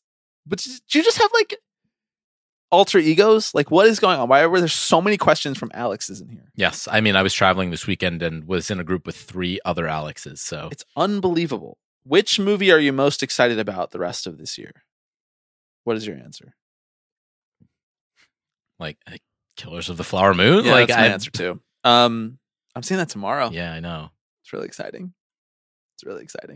My other answer for this would have been Dune 2, but then they fucked it. You know, they ethered it. Goddamn! This is what strikes take away from us. I'm just saying. All right, Bill Maher, take it down a notch. I love my writers. I am my writers. I am my writers was so funny. I'm pretty excited about Priscilla, Sofia Coppola. Yeah. Pretty excited about Ferrari, Michael Mann. Yeah. Big Adam Driver fan. Yeah. That's it. We're out of time. Power Hour completed. Cheers. Brother. I have a bonus question on here. I'm going to stop the clock. That's where the real fun starts. Everything you just heard was a prologue. That's our warm up. That's where the real fun starts. I have a question for you. All right. Over under, Alex. 300 more episodes. like with the question about the Nationals World Series chances in the next 10 years. Okay. I don't know where you're going with this. It's easy for me to say under, but I also would have taken the under probably 7 years ago when we started doing this. Are you trying to say you don't think we would do 300 more episodes? Well, at this point, now I've seen what we can do. Now anything's on the table. What should we change the podcast format to be this every week? I think there are livers that wouldn't take it. There are partners that wouldn't take it. Nonsense. Your liver is strong. I've seen it in action. We'll see. Again, like 300 seems like a huge number, but I honestly never would have thought that we would have gotten here, which is not that I didn't have faith in us. Maybe it was a little bit that I didn't have faith in us. Yeah, come on. I mean, who has faith in us? But I think it's more that that's just a really large number of podcast episodes. I think that it feels, now that we've done it once, yes. Now that we've done 300, it's like, oh, we could do 300 more. We're so much better at this now than we were for the first 150 episodes. That is true. But also, when I think about getting to 600, that seems ridiculous. Exactly. When I think about going past 500, it seems absurd. You know, it seems like we're going to be like 34. You know? I mean, yes, right. As you mentioned, we've been doing this for what, just over 6 years at this point. Yeah. Like over a fifth of our lives. Yeah. And like, we've been doing this longer. The podcast has been going more than half of the time that we've known each other. So yeah. There's more pod time than non-pod time in our friendship. Of course, like the podcast is just like one day a week, you know, and we like have other things that we do. And so it's like it's not like once we started doing the podcast, that was like the only thing that existed in our lives. I will say, even it took over most of our text exchanges. Well, what were we texting about before that? You know, like Fall Out Boy lyrics. Yeah. You know, it's not like we were really giving up. It's not like we lost the library at Alexandria there. No, we just channeled it into one space. I have no interest in stopping this podcast. I'll say that. I think it's fun. Well, you're going to hate my answer then. I beyond just doing the funny like over under 300 more episodes, I did actually want to talk about like the fact that we've gotten to 300 episodes and like whether or not that actually feels like a worthwhile milestone to you. 300 is a very important number in baseball and in Zack Snyder films. I mean, does it feel significant? Like, yeah, absolutely. I think that we have obviously spent a lot of time doing this. And if I'm being candid, like I really don't think it's until the last couple years, maybe since you moved back to New York, that we've really sort of hit the stride a little bit. We were able to record in person a little more. We were able to kind of talk. So you think all of the pods we did when I was in LA were bad? Yeah. Okay. No, I don't. But I do think maybe we've picked up some momentum, and that counts for something.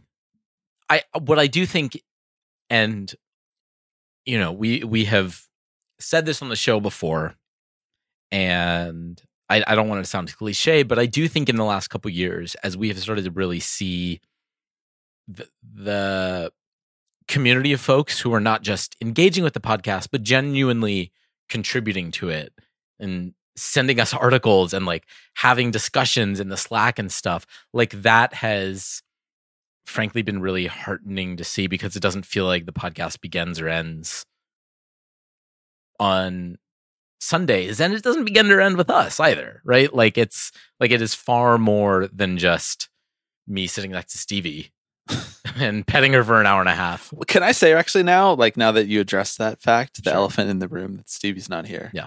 She didn't have the chance to bark her way through that entire power hour and just completely disrupt the whole thing, which she definitely would have done. This would have been her time to shine. That was kind of an ominous way that I introduced that. She's just at my parents' house. I'm glad that you brought that up, because Stevie's no longer with us for the next week. She's at my parents' house living her dream. She loves to be there. She loves to have a backyard. She loves to be spoiled by my father. I'm going to Seattle next week. TBD on what we're doing about the podcast when I'm there, but like we'll talk about that later, I guess. And so she's there. My parents are watching her while we go to Seattle. I completely agree with what you said. I think that like the last couple of years of the podcast have been us realizing that like the things that we sat in our apartment and talked about in 2017 are things that other people care about and like things that other people want to engage about and like be around like-minded people to discuss. And that is like a really cool feeling. I wanted to ask you like what the podcast has done to your relationship to baseball. Like maybe that's a big question because I feel like it of course has changed both of our relationships to the sport and the way that we like consume it and talk about it and engage with it. But when we started the show, ostensibly the reason that we did that was because there was a lot of stuff that was going on in the baseball world. And we found ourselves like getting into like long discursive conversations about. Right. We were like bright-eyed, bushy-tailed NYU students. We were like, how can I apply this to the real world? Exactly. In like a kind of annoying way, honestly. And I think when we started the show, it was like, oh, we're going to, you know, do our best to have like earnest conversations about some of these things and like try to get to like a deeper truth about what baseball means to us and all of that stuff. And now it's become a lot more like, you know, jokes and sitting here and laughing about how funny the world is and about how funny different members of the baseball community are and how we relate to them. But do you feel like we did what we set out to accomplish to do? Like, do you feel like a sense of completion about all of the thoughts that you wanted to get out into the world about baseball and like the reason that we started the show? I mean, I think the answers to some of those questions are different. Like, how has the relationship to baseball changed versus did we set out to accomplish what we aimed to? I don't think we knew what we aimed to accomplish, right? I think our like rough elevator pitch early on was like baseball from the fans' perspective. Uh-huh. And what of it? Like, I think we... Well, now you were the president of the fans union, though. So in that way, that is true. You did accomplish what you set out to. Like, I don't think we really knew what we were setting out to accomplish from the outset. It was like, we have all these ideas. Let's sit down. Let's hash it out, you know, over the course of an hour or two instead of taking up our Saturday evenings.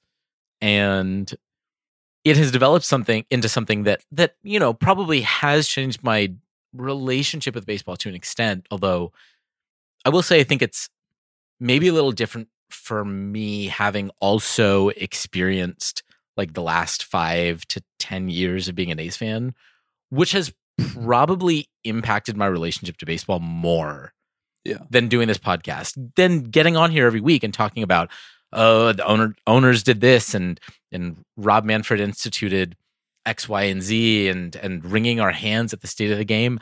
I think a lot of that actually buoyed my interest in the actual sport of the game because I would get out of doing these podcasts and then go home and watch Ronald Acuna Jr. put up like a 40-40 season and be like, how can you be Braves right now? First how Phillies, now Braves. Like, how can you do anything but love and appreciate this sport? Which I don't think is a reason to not discuss these things. I think it just highlights the sheer disconnect between what the people at the top of the game feel versus like what the people who are actually experiencing the games feel. I do think that like that's one of the things about the podcast that I've like really appreciated over the last few years is the ways that we've been able to compartmentalize some of the stuff that we talk about with some of the stuff that we actually experience in our fandom. And like, that was like sort of one of the reasons behind doing 3 Up, 3 Down is like, that was like real time compartmentalization of the things that we were enjoying about the sport and the things that were like really bumming us out about the sport.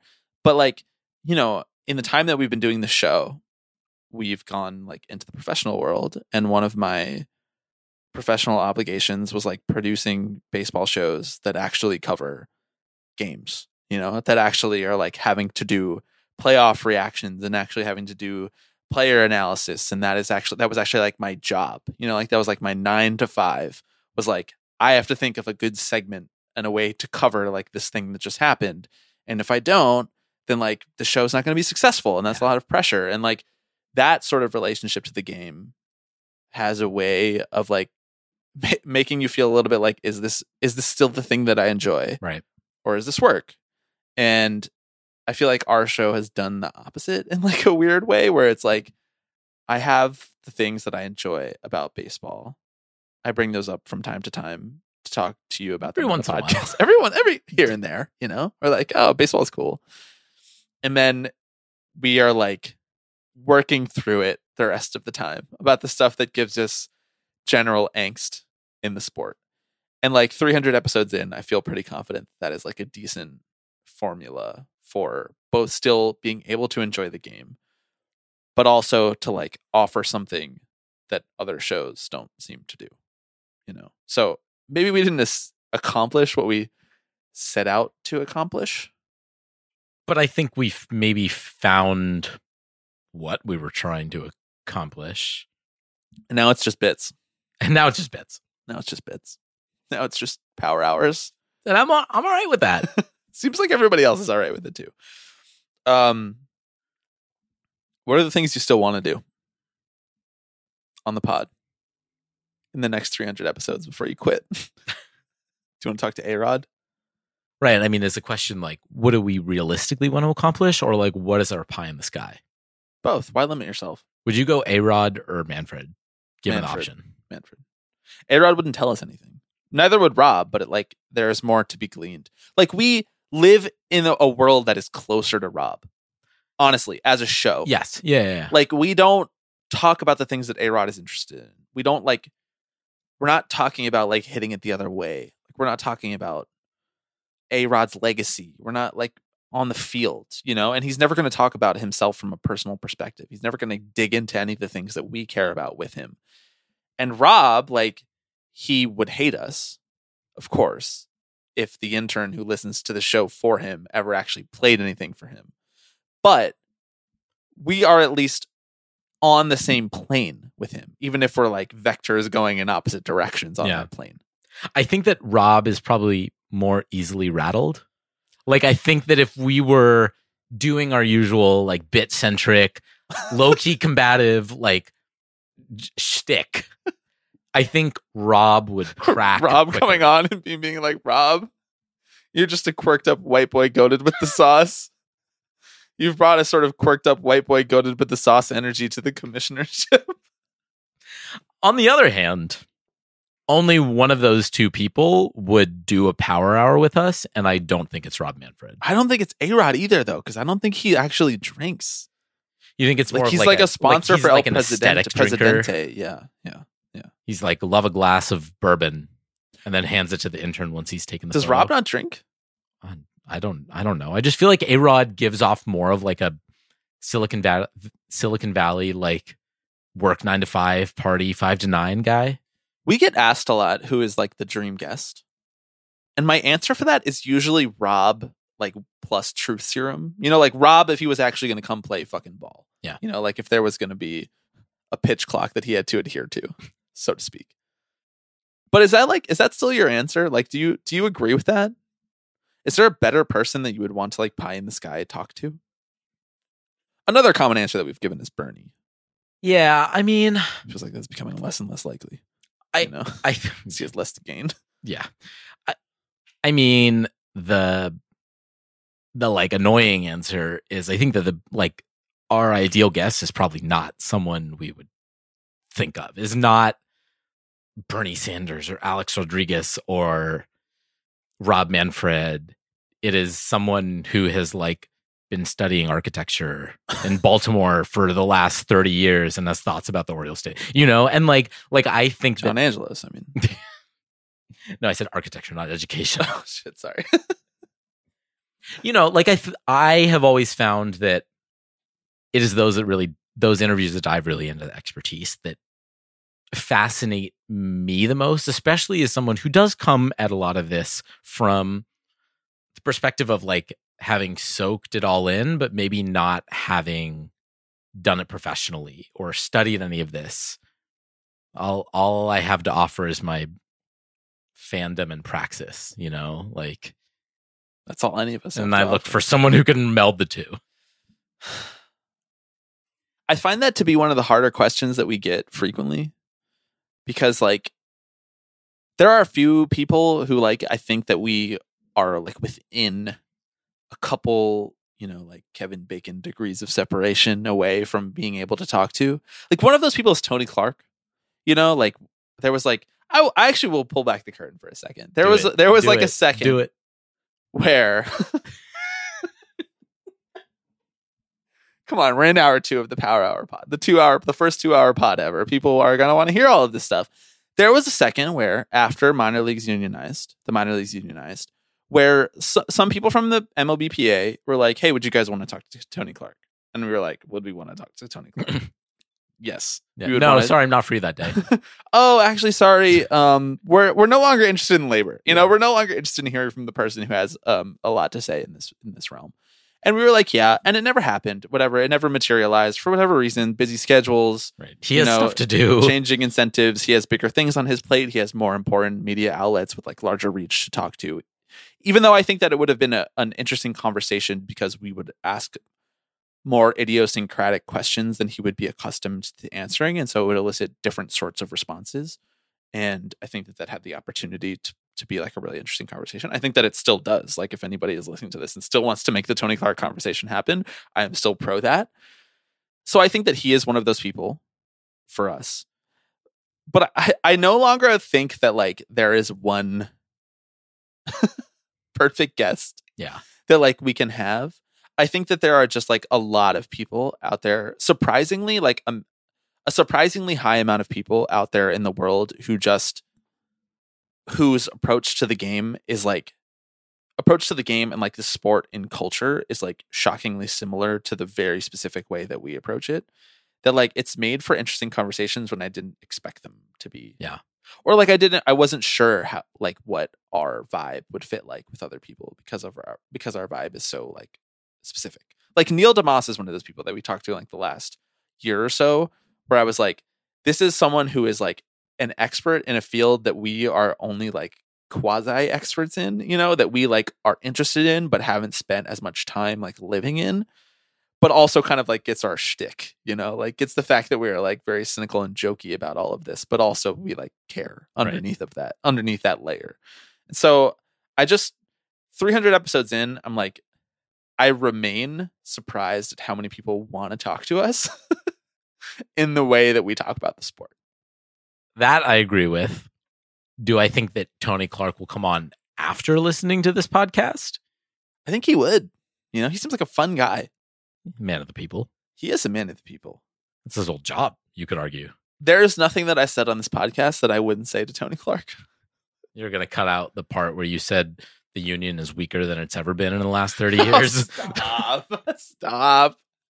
The union is stronger than it's ever been. No, it really is. I mean, in the last 30 years. Yeah. One thing that I really appreciate is the MLBPA communications Twitter account. I'm not even being sarcastic. I know you're serious about this. I have Twitter notifications set up for them, and I love when they do like tweet threads about like quotes from minor leaguers about the ways that the new CBA has impacted their lives. Yeah. To get like really nerdy on you, like I had a large hand in doing a lot of that stuff for the Ringer Union. It's like thinking of like ways that we can like message about the things that we want to fight for. And so like when I see MLBPA doing that, I'm like, hey man, they're just like us. They're just like us. I mean, that is something that has also changed over the course of us doing this podcast. And I think that has necessitated us to change how we approach the game, right? It's like the landscape of labor and like broader sort of socio-cultural dynamics has really shifted in the last 5 to 6 years. And, you know, I think it's the responsibility of folks who talk about the game to sort of meet that moment with the weight that it deserves, which is not to say that I think that we were like the model, like media outlet or anything like that. Like we were like shitposting in verbal, you know, shit talking. No, but that's not true though, because it started out that way, and like on a lot of weeks, that is how it manifests. But also at the same time, like who else did a deep dive into the CBA like we did? Honestly, who cared enough to do that? I think most people were totally fine recapping Evan Drellick's recap of the CBA. Yeah. I read the CBA on a highway in Ohio in the passenger seat, hot spotting my laptop. That's my favorite Taking Back Sunday song. No, that's not Taking Back Sunday. That's Death Cab for Cutie. That's true. I remain amazed that people are like interested in that stuff. I saw someone in the Slack saying that they were mad at us. This was actually Nick, the same person who asked the question about what numbers we would change in the baseball world. He said that he was mad at us for making him care about stadium finance, which is, number one, really funny. Yeah. And number two, honestly, like validation of what the project is, because like people should care about that. Yeah. People should give a shit about stadium finance because it actually affects the fan experience. And if you're not a baseball fan, then you should absolutely care about stadium finance. Yeah. You should be like, don't give them any money. Yeah. That's mine. You should care way more. Yeah. You should be like, put that in education, like the Nevada teachers. But honestly, if there's one way that we have fulfilled the original mission of the podcast, to tie this whole thing in a bow and you know, stop being like self-congratulatory for getting to 300 episodes. Like, and by the way, like we appreciate that everybody has listened to this episode and every other episode, all 299 other episodes. Like, we would not still be doing this if there were not like the overwhelming support and like validation that we've experienced from people in the community and just like people who've said such nice things to us. And we do not take any of that for granted. But if there's one thing that I feel like we have accomplished from the original mission that we set out to, it's that I feel like we have carved out a space to be able to talk about really nitty gritty stuff like that other places are not talking about. And like when we started the show, we were like, oh, we're going to have a conversation that is a version of baseball talk that we don't see other people having. And that we didn't know that it was going to be like labor and finance and like macroeconomics. It just so happened to become that with like some bits worked in. And the fact that there would like have been people who would care enough to listen to that and submit questions for this absurd and ridiculous episode in relation to that project is like humbling and overwhelming, and like I'm very appreciative of that. And can I just say, MLB kind of forced our hand on that one. They didn't leave us a lot of options. They were like, we're going to make this the only thing that matters. I mean, genuinely. Other people inviting us on their pods and being like, you guys are the only ones that have been covering this for the last 3 years. Well, I don't know if it's just because we do this on a weekly basis and we are very entrenched in the communities that talk about these sorts of things, but I really do feel like, and this, you know, I mean, goes back to a question that was asked about sort of like strikes and the current labor moment, right? And the broader awareness of class politics. But I do think that in the last few years that we've done this, that the divide in baseball and sort of those that control the levers of power and those who participate in it has become much more clear and has necessitated a response to that, which again, we are far from the only people to have done. And if we're being honest, I have seen more fan animus in the last few years towards MLB, the institution, than I have, say, like broader sort of media sentiment, right? Of like whether or not to kind of trust MLB, the corporation. And it's been really cool to see. I do think MLB has forced like fans' hands a little bit to pick a side. Yeah. And so we were maybe a casualty of that, so to speak, a byproduct of that, as someone who wanted to talk about the game from a fan's perspective. I think we were more than a casualty. Yes, of it. Like, I think that we were pretty intentional about it. I think that we were like, let's make this a class war. But how do we make baseball a class war? Well, but I think that we approached it from the perspective of, let's talk about this like as someone who is not necessarily paid to cover the sport and doesn't like have a literal vested interest in the game, outside of wanting to enjoy it and like do the things that we've done for the last like 20, 25 years. Yeah, not a casualty, but I think Manfred and MLB writ large did force people like us to make a decision. I mean, I think that part of that was because they put the labor guy in charge of the whole league.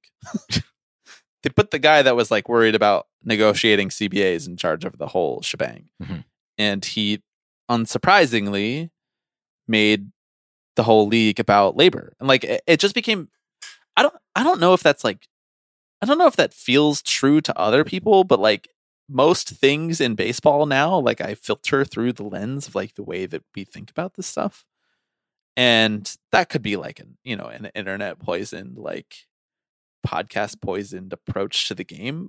But I do feel like it's like way more present than it was when a guy like Bud Selig, who was like much more savvy as a commissioner and like how he negotiated, talking about like the artifice of the game and like the history of the game than Manfred is, where he's like he's had moments throughout his tenure as commissioner where he has like made a casual fan think about and talk about the game in a way that we would.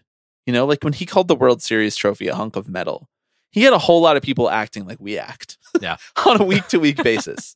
So like I think that he has been a large part of that.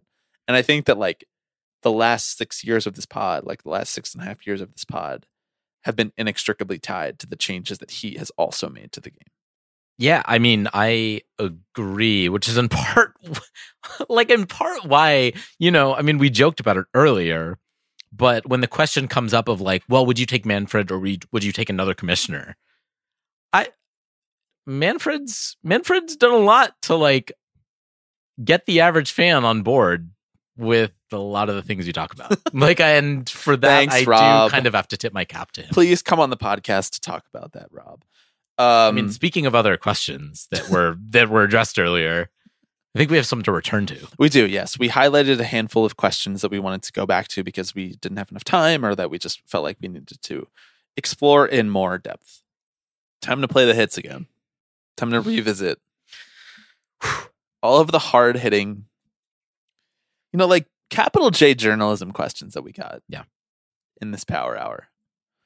By the way, if you submitted a question and you did not hear your question, there is a decent chance that I have siphoned it out for future use in a mailbag episode. So I really want to say, I know that you already said this at the top of the show, but I really want to say like a heartfelt thank you to everybody who submitted questions for this episode. Like we clearly could not have done this episode without your funny and hilarious, like funny and insightful and effective questions for this ridiculous idea that we had to do this episode.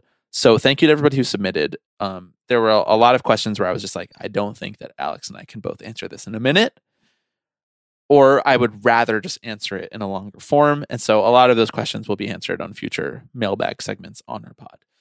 Let's go back to those questions that we highlighted. The capital J journalism. I'll start off with Becca's. Which players do you think have to count the most and the least sheep to fall asleep at night? I gotta be honest, I don't remember why we highlighted this one. Well, we highlighted it because the power hour is showing. We highlighted it because you think it takes Nick Castellanos. Oh, yeah. The most amount of sheep. And I think that he's more of like a Reddit, like our shower thoughts kind of guy, where it's not like... I think that he just likes to count the sheep. Like, I think he thinks the sheep are nice. He's like, I want to see how high I can get this week. You know, right? But you're right. I mean, you're right. I trust that. I like. It feels like there's not a lot going on in that guy's head. It's not like a. But there is also a lot going on in his head. I could not have put it better, if we're being quite honest. I think everybody listening knows what I mean. Yes. Like, which is why I think both of our answers are right. He thinks he's having like such deep thoughts, and everyone else is just kind of like, "All right, guy." Yeah. All right, guy. So then again, I think it's an open question, you know? Can we, for just like a brief second, talk about the fact that just like the Phillies vibes are immaculate? Right. Just unmatched right now. Do you have any regrets about picking the Phillies? Like, because of what you've done to me? Like, you've sent me down a deep spiral. Yeah. Over whether or not I should value the things that my friends love or the things that I hate. You know, like that is a, you haven't had to make that choice. You were never like, I hate the Mets. True. So have you had any second thoughts about that? No. Because I've enabled you, right? Because yes. I've bought you Phillies merchandise. Every week I've made it seem cool to be a Phillies fan. Yes. Why is that? That's an internal question you have to wrestle with. An hour two of the Power Hour pod. Like, should I just go full therapy mode with you right now? I mean, kind of. Should I talk about how I'm trying to reclaim my trauma of being a Mets fan in Philadelphia territory? I'm trying to make that relationship positive in my life. See, the thing is, don't know if it's a bit right now. It's not a bit. Okay, just making sure. I'll let you go off. I'll give you the space. It's a 2-hour pod. We got the time. It's just, it's nice to have a healthy relationship to the Phillies, honestly. It's like a healthy, normal relationship to the Phillies, where they're not like adults bullying me when I'm a child. Also, like, just we're in like, you know, minute 95, maybe more. Yeah. Of like a 2-hour pod. I will just say, like, Heavy Slime, the like clothing brand, has been like a bellwether in making me normalize the Phillies. You know, like I relate to Heavy Slime. The clothing designer, Eric Kenny is his name. I have a lot of his stuff. I support Philadelphia now. It's weird. You're one step removed. No, like I am. And I'm like, I like the music. I like the just like the urban vibe, you know, like I like the type of person who is like, I will fight for Philadelphia. I will support Philadelphia. It's like a good, hardworking city. Right. Like I'm starting to have like pride over my hometown. And that's a dangerous thing to feel. It's really dangerous, especially when like I'm like actively invested in hating the sports teams. Yeah. There's like a lot of things pulling in opposite directions for me. I just wanted to share that for everybody and for you.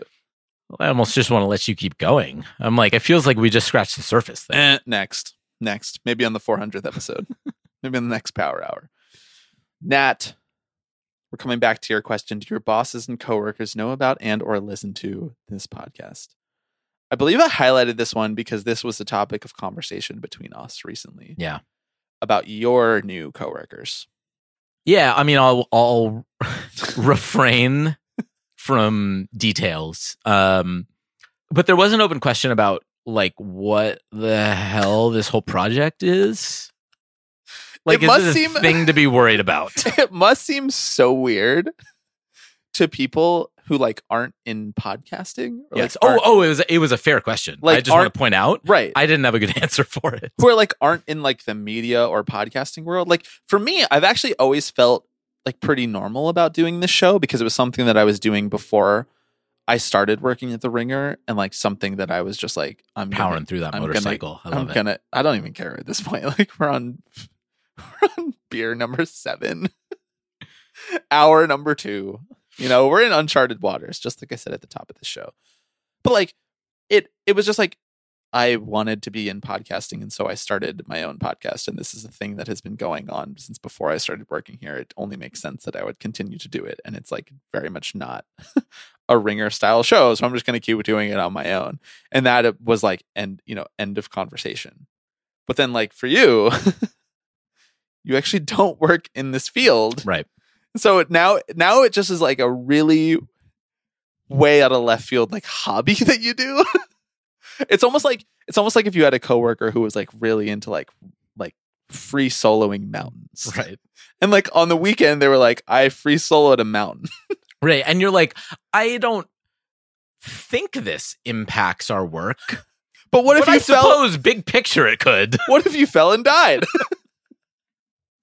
That is what my new coworkers asked me. Yeah. Hey, congrats on the new job.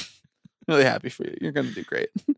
Any organization would be lucky to have you, including Tipping Pitches Media. Thanks, Bob. We are lucky to have you. We, being you and me, are lucky to have you. You are my biggest fan, so. I am. I even will normalize Philadelphia Phillies culture for you. Adam. Over under January 1st, 2028, when the first MLB team is sold to a foreign entity. I highlighted this because I feel like we rushed through it a little bit. Yeah. this is like a huge thing. Mm-hmm. Like this has potential to be like the next big thing that becomes like a staple of our show. Yeah, that we talk about. Like I would say that those things over the years have been like, you know, labor fights, CBA fights, like minor league unionization, sports betting, a more recent one, mm-hmm. which I just wrote a long and potentially slightly unhinged newsletter about. Not unhinged at all. You all should give it a read. Hey, thank you. That's very nice.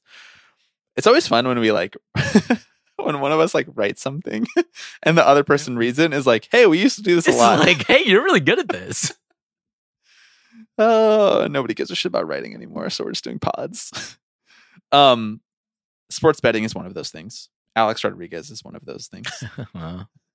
Just like Rob's tenure and like the things that he's cared about and like put his focus into, owner behavior and like the ways that they've warped the game towards their interests, like aside from labor, you know, like from a macroeconomic perspective, like that's been like a recurring theme on the show that we've talked about a lot. And I just feel like we might be maybe even slightly underrating how much like foreign interest in the game and like American sports is going to become a topic of conversation. And not just Major League Baseball, but like sports in general. I think it's like the groundwork is laid. Yeah. Yeah. I mean, it's already taking hold in other sports. We just talked a couple weeks ago about the UAE's new baseball league endorsed by Nick Swisher. So like you're right that hurts. It feels more nigh than maybe we think it is. Now, do I think that an entire franchise is going to be owned, like primarily owned by a foreign entity before 2028? No.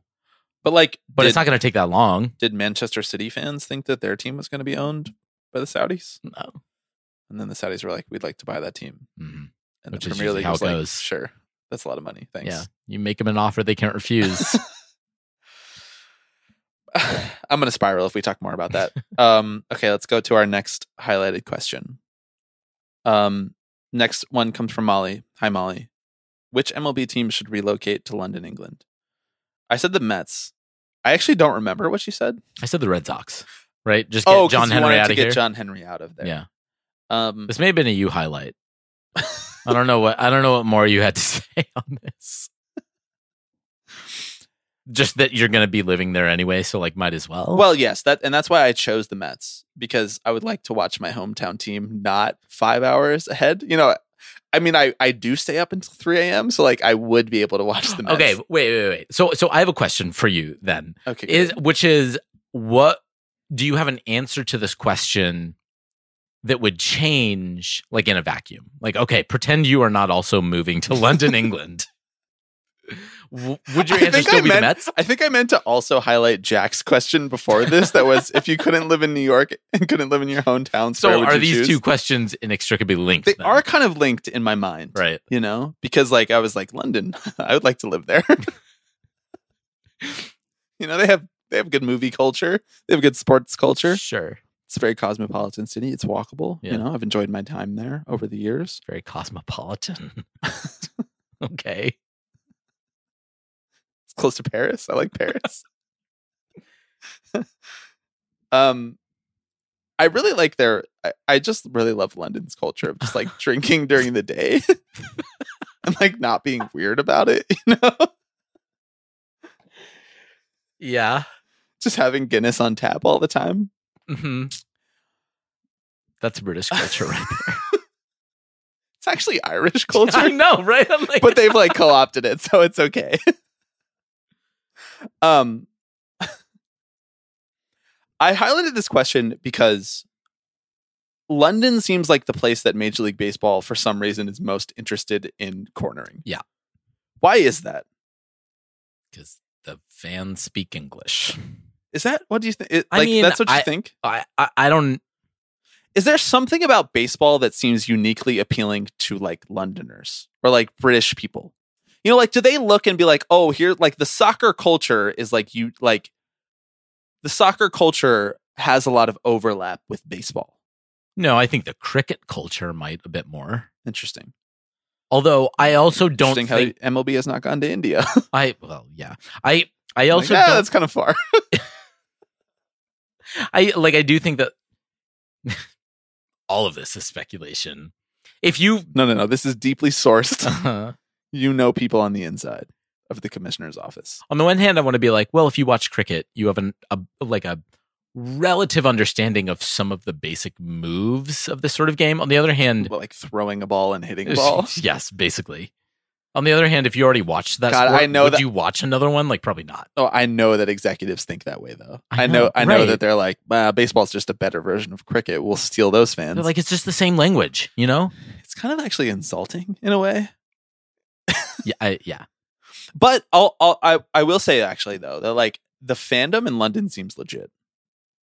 It like there are like the baseball fandom in London seems legit. Like there are like whole communities dedicated to specific teams. Like it is like fleshed out there in a way that is not maybe in other locations that Major League Baseball like would like to have a sort of like one baseball colonialist presence with. Yeah. There's like a much more direct like cultural and corporate exchange between America and London. America and the UK. I mean, in a way that there isn't in like other countries. And London does not have its own burgeoning league that MLB has to compete with. Right. Where like the DR does and Japan does and South Korea does. And like MLB has they've like made inroads in those places, but it's been sort of like a third rail to like the actual baseball culture in those locations. Right. Well, there also is not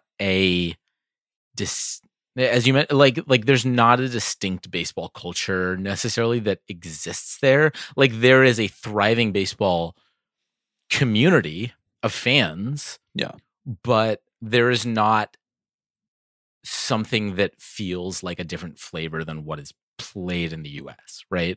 Whereas I think that Major League Baseball probably looks at baseball in, say, Latin America and says, well, that's like just a little bit different than what we're doing.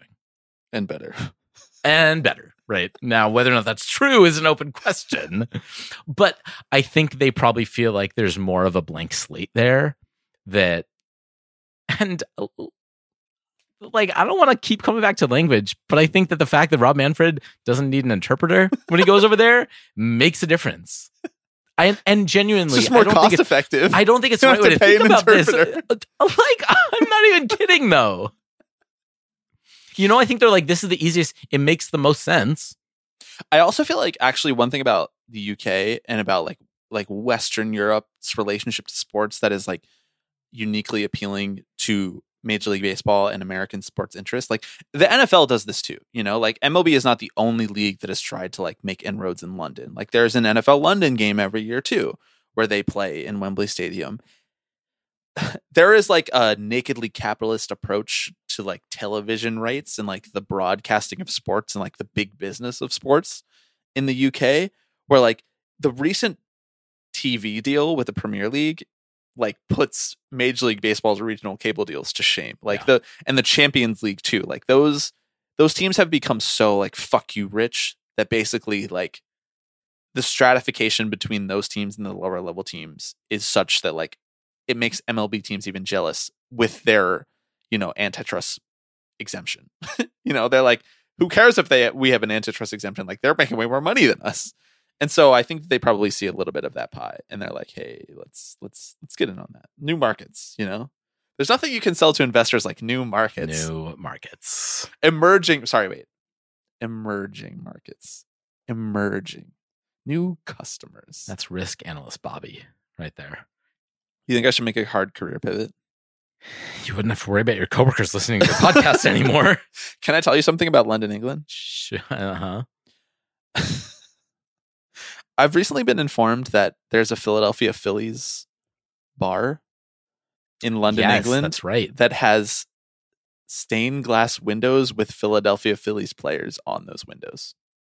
They are already beating us at baseball. Well, one, they're already beating us at baseball because they're much cooler than us. Because London is the best city on earth. Right. Number two. This is a pro-England pod. This is an anti-American revolution podcast. I mean, come on. Of course it is. That's number one. Number two, Are we going to go to that? Are we going to go to that bar next year? When we go to the MLB when London series? Happen, Bobby? When we go to the MLB London series? Is this breaking news? Is this breaking news? We haven't bought our tickets yet, so... What, do you think they're going to run out of tickets? I don't know. Maybe. I don't know how it works. All right, fine. You don't want to tell the people that we're going to the London series next year. I want to tell the people. Let's do it right here. Alex and I are going to go to the London series next year, and we're going to cover it like doofuses. We're going to have a great time. We're going to do some cultural exchange. Yeah. We're going to do a power hour with... bat flips and nerds. I'm going to stay. I'm not going to come back. Do you want to talk more about where you would live if you couldn't live in New York or your hometown? The thing that I forgot to highlight. Or do you want to just move on? What was your answer? Like... Oh, Bozeman. Wyoming. Or Montana or whatever. Yeah, Bozeman. Just because I met someone from Montana today. It was the first state I could think of. Oh, interesting. Where are your real answers to that? Because you're like, well, you actually care about this stuff. Like, you actually think about cities and like sustainable cities, and you studied this in college, and like you have like refined opinions about this, not just like bullshit. I met someone from Montana opinions. So like, what is your real answer? Well, because like I would actually like live in London. You know, it's kind of a hard city to move in because London jobs don't pay very well. So you kind of have to like be from there already. You know, but. Like, I mean, London, is it offset by like rent? No, I don't know. It's like this is like a deeper conversation. But like, in my life, like I have genuinely thought like, oh, I would like to try to live like in a foreign country, like London, Rome, Milan. Like these are all places that I have thought like, oh, I would actually try to live there if like circumstances were beneficial towards that kind of idea. But like. There are plenty of places in the United States that I would have liked to try to live too, you know, if I didn't waste 4 years of my life living in Los Angeles. Yeah. So like what is your answer? Like New York was one of those places for you. I mean, here you are, baby. City that never sleeps, you know, you're doing fucking power hour pods with me on a Tuesday. Yeah, I just didn't know what I was signing up for.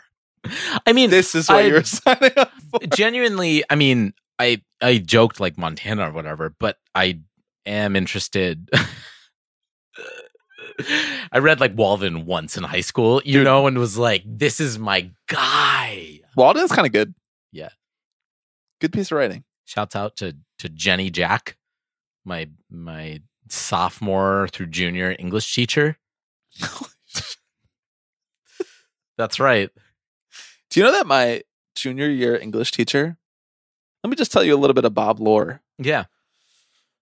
Pull back the curtain. When I was in high school, think about the city that you want to live in, by the way, while I'm telling this story, so that you can actually have an answer and we can move on, so that this is not the first 2 hour and the first 3 hour podcast that we ever do.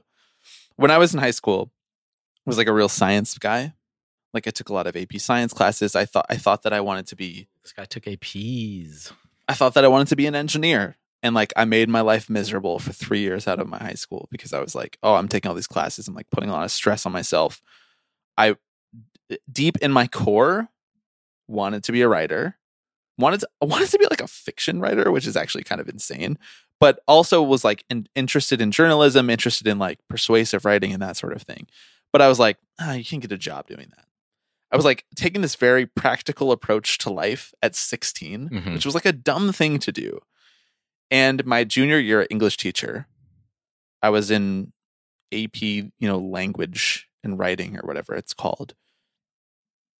And she was like, you clearly care so much about writing. Like, you clearly put so much effort into this and you like want to talk about it and you like are so invested in this class. Like, do you feel that way about science? And I was like, no. Like, I feel like I'm doing this out of obligation. I feel like I'm doing it because it's the right thing to do. And she was like, you're going to like hate your life. Like, if you do this, like, don't go to a college and study engineering just because you think it's the right thing to do and it will get you the right job. And I was like, I had a real like come to Jesus moment. And I was like, okay, I guess I'm going to NYU. I guess I'm going to study journalism. And that led me to this podcast. That led me to meet you. That led me to start this podcast with you. That led me into media. That led me into my whole career now. this was like one person who was. What was that teacher's name? Her name was Marianne Daly. Marianne Daly. I like, you know, kept up with her. Like, she's like a friend. You know, she listen? I don't think she listens. She might. But honestly, like, that is the power that it, like, a good teacher who actually gives a shit, who like identifies the thing in a person and like stokes it, can have. Anyway, that was my way of vamping to give you time to think about what city that you want to live. I mean, again, do I have one city that like is the answer to this question? I don't know. I have always been really attracted to like Brazil and sort of a lot of their just like urban organization, I guess. They especially have they've done a lot of work around sustainability and like renewable green cities. And that has always just really intrigued me. I mean, also like, I don't know. Now I'm just going back to historically cities I read about and I'm like, oh, they have public housing. That's cool. But like, you know, like so Vienna, few. Like Vienna in Austria was like for a long time, like really the model of like what public housing like looks like. And so like, is that where I want to live? Like, I don't know. But I've always been really fascinated with just how other cities, other countries organize their societies and like house people, because that is one of the fundamental questions and one of the fundamental questions that we sure as hell haven't figured out. Not only have we not figured it out, we've like actively tried not to figure it out. Right. We have contributed to the problem. We've revolutionized fucking it up. Yeah. You know? Yeah. And so it might be nice to live somewhere where like they didn't try to do that. Do you remember our senior year of college when we were living together and I was reading Evicted by Matt Desmond? Mm-hmm. And then I gave it to you and I was like, I'm going to give this to you because you should read it, but also don't read it because it'll ruin your life. For what it's worth, I didn't read it. So you should read it. You should read it. All right. Now that you're at a stable place in your life, you know, you're married. Now that you have a job, you have a home. You sort of solidified your beliefs in the world. Right. You can handle it. Right. You can handle the fact that like humanity is totally fucked. Really bleak. Now that I'm all right. For those listening at home, it's like one of the best books. Like one of the best ethnographically written nonfiction books I've ever read.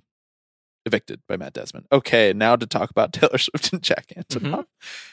Mm-hmm. I had more on Vienna, Austria. I highlighted this question because it seemed like you had more to say about The National and Bon Iver, and I just kind of want to let you cook, you know, because I'm pretty anti-National and anti-Bon Iver too, but I want to hear more with regards to your thoughts on Taylor Swift's collaborations with those two folks.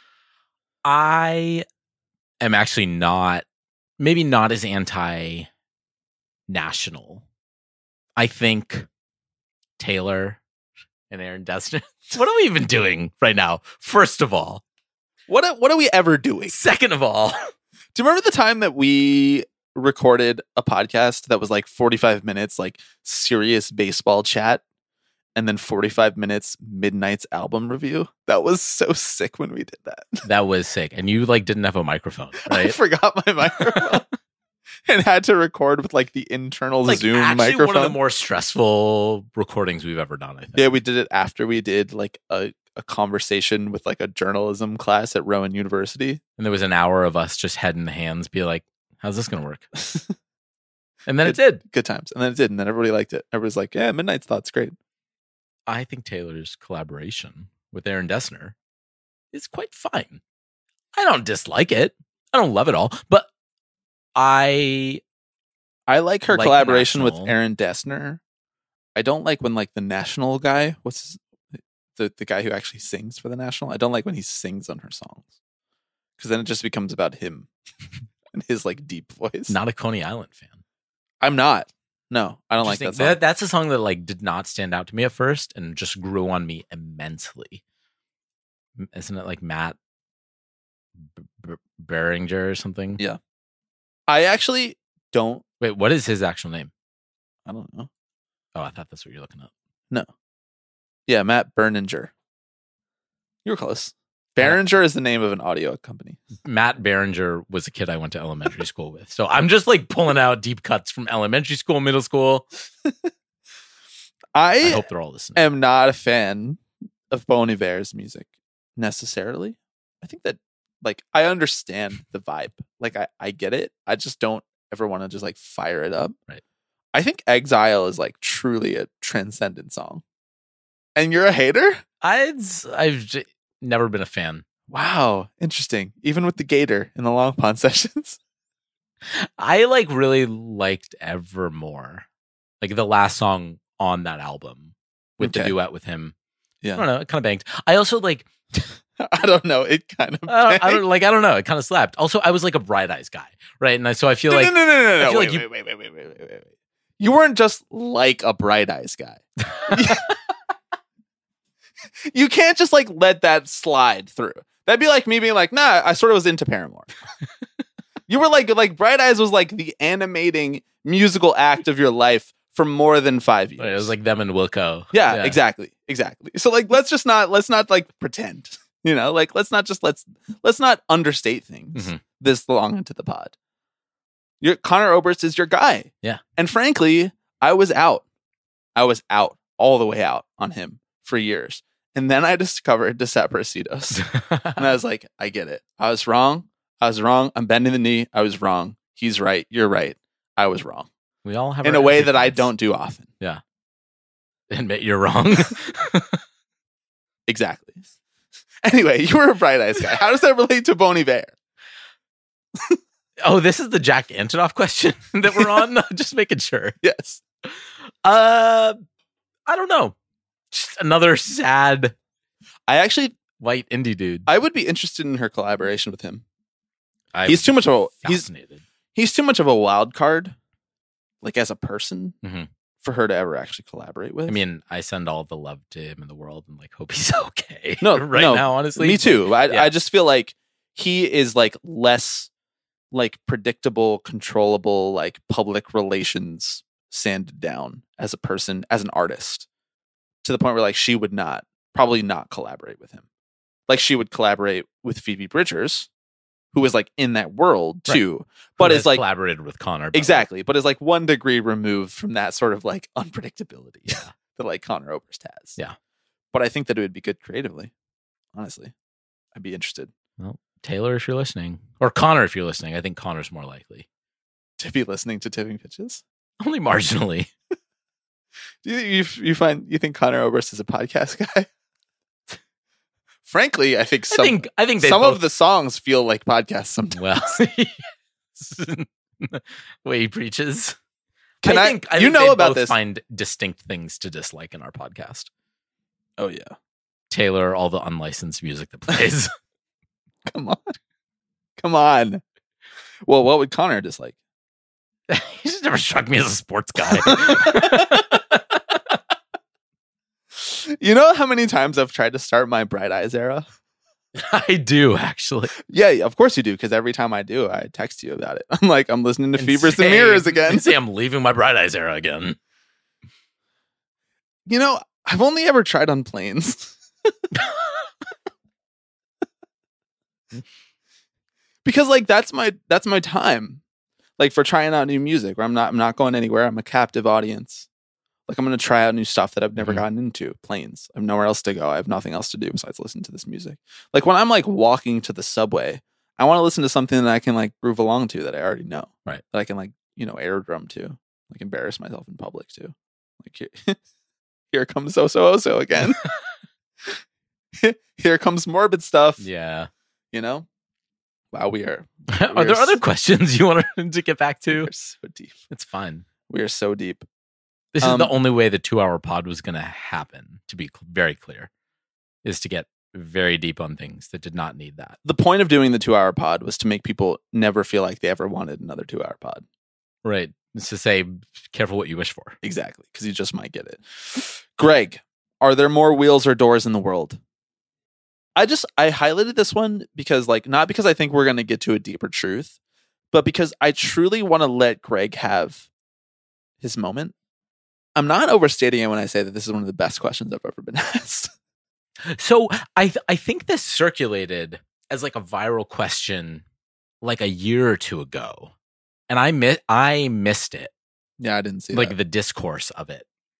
The only discourse that I ever see is like whether Olivia Rodrigo is a valid artist.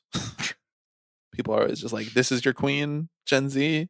That's the 6-hour episode. I'm like, please be normal. Yeah, please be fucking normal. Like she's 19. She's 20. Just like, whatever. She's 20. Like, she's 20. It's cool. The songs are good. It's cool. It's fine. There's good songs, and there's less than good songs. Yeah, mostly good songs. Being honest, mostly good. See, all right, this is how you make an album. I'm just saying. Real ones, no. The thing is, what's a door, right? Like, so for the purposes of this question, I treated a door as I like assault the microphone. Yeah, I treated a door as like a door with the handle and hinges. It's not just like any fucking cave can't be a door, you know, because then it's like, then of course there's more doors. There's like archways that you could walk through that could be classified as doors. Yeah. I mean, I like a window is not a door. It's a window. Okay. What about a cabinet door? That's a door, like a cabinet door. Okay. Yeah. Well, what else would it be? It's not a window, but a drawer is not a door. No, you're only right a cabinet that swings open has to have hinges. So, like, have you ever built a door? It's fucking hard as shit. Have I ever built a door? It's one piece of wood. What's there to build? No. Like putting the door on the hinges. Well, I've taken the door off the hinges. Why? To get my fucking couch through the. Oh, true, true. I built an me and my partner built a piece of IKEA furniture that you had to put doors on the hinges. Like two doors, and like tried to have them line up.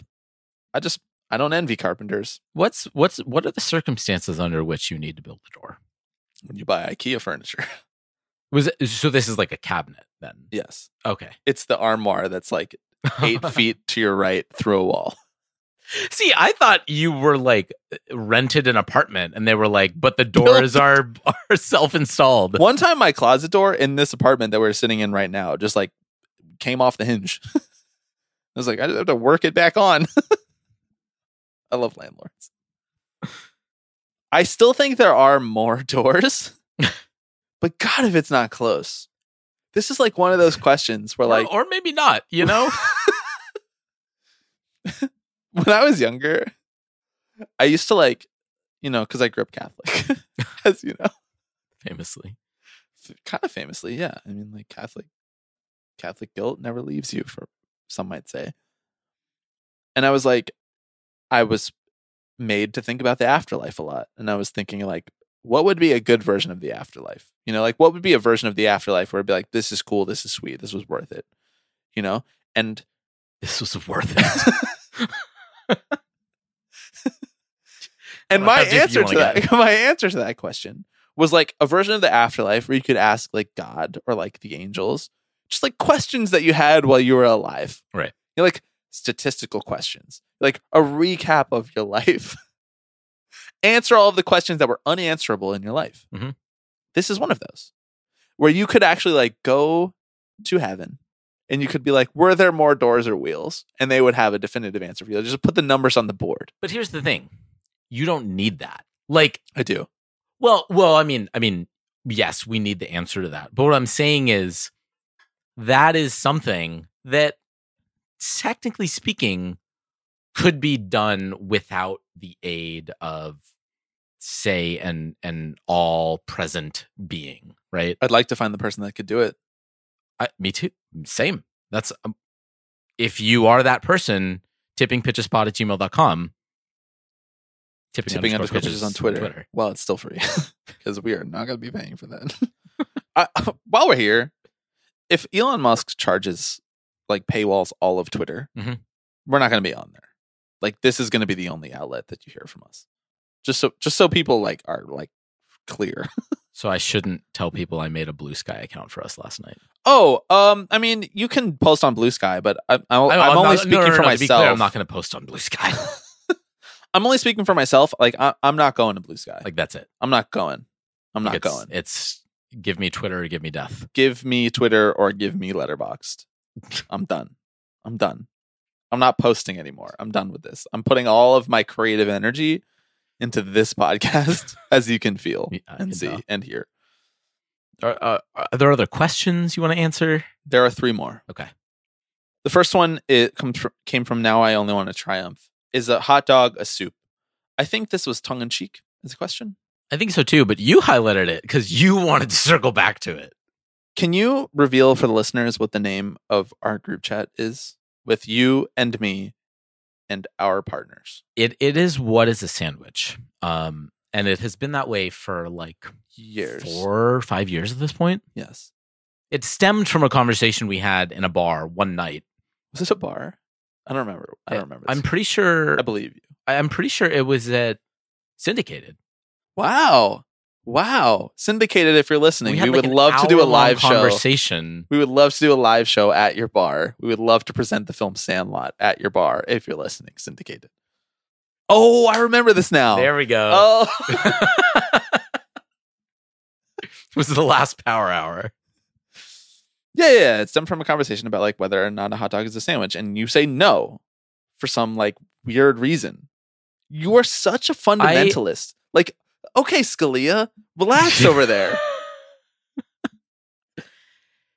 If I'm going to be honest, and I don't know if it's the length of pod or if it's the beverages, I don't know why I would have argued for that.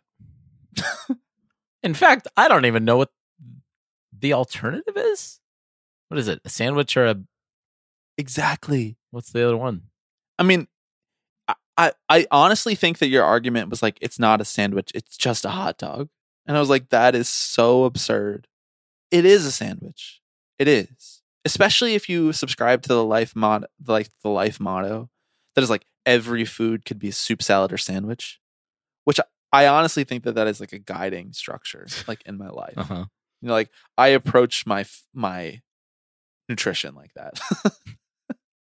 But actually, though, I want to bring this back to the pod. I want to bring this back to like your pod choices. It is Philadelphia culture that a sandwich, because like everybody is always like, oh, a bun, if it's connected, it's not a sandwich, right? Because like this bread has to be separated, I know and the meat has to be between. But like in Philadelphia culture, like a hoagie roll is oftentimes connected on the side. Right. It's like the loaf of bread that is sliced, but not all the way through, like just barely not. So that it can hold, you know, the melted meats and cheeses of a cheesesteak, frankly. Yeah.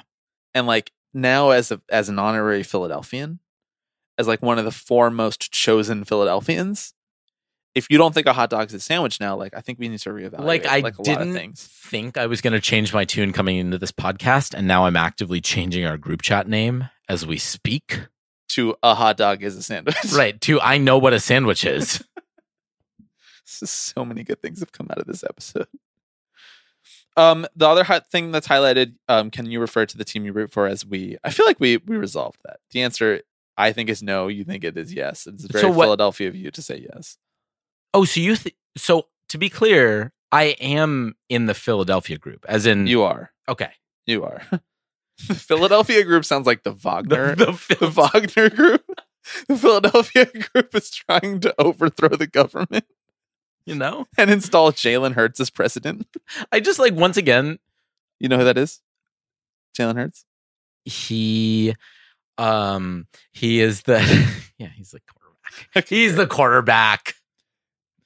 He's one of the most handsome athletes out there right now. He is a fucking hunk. We can't get too sidetracked, by the way, but like if he was a baseball player, we would spend a lot of time talking about how he looks. Yes. Okay, great. I'm glad we're on the same page.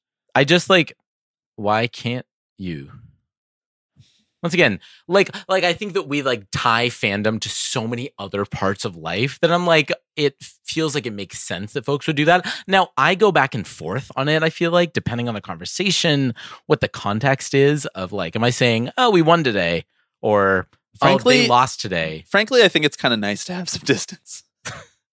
Well, sure. It's healthier. I agree, but I also think that every other part of the culture has done a lot of work to like tie your sports fandom to the specific team you root for. And like, no one's going to mistake you for playing for the Mets. You don't know that about me. Well, I've looked at your UCL. I do.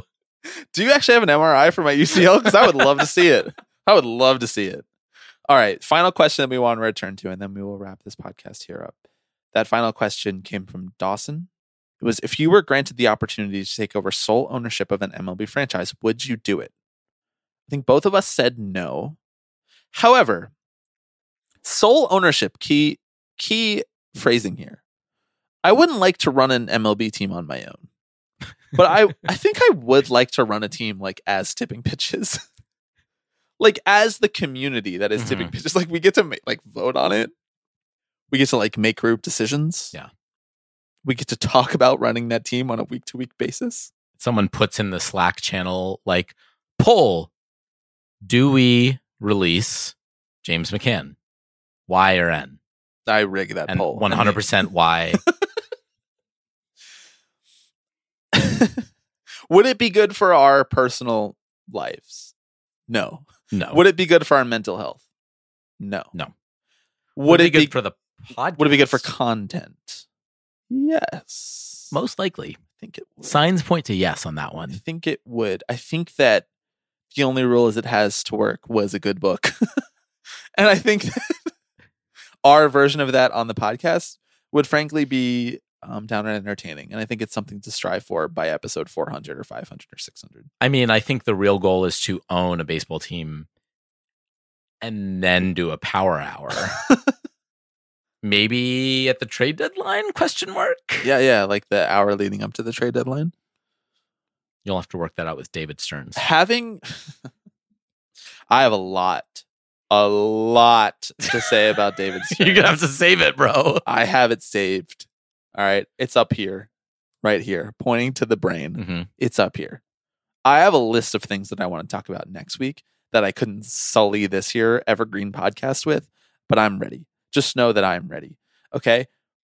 I don't want to go down that rabbit hole. What I do want to do. I saw your mind like flitting with it. And then what I do want to do is I want to say thank you. How do you feel having done the power hour? And honestly, we didn't even do it for real. We did like 6 beers, not 8. It felt real to me, to be quite honest. Is there anything else that you want to say to the listeners? I always give you this opportunity every week, but I feel like this might bear more fruit.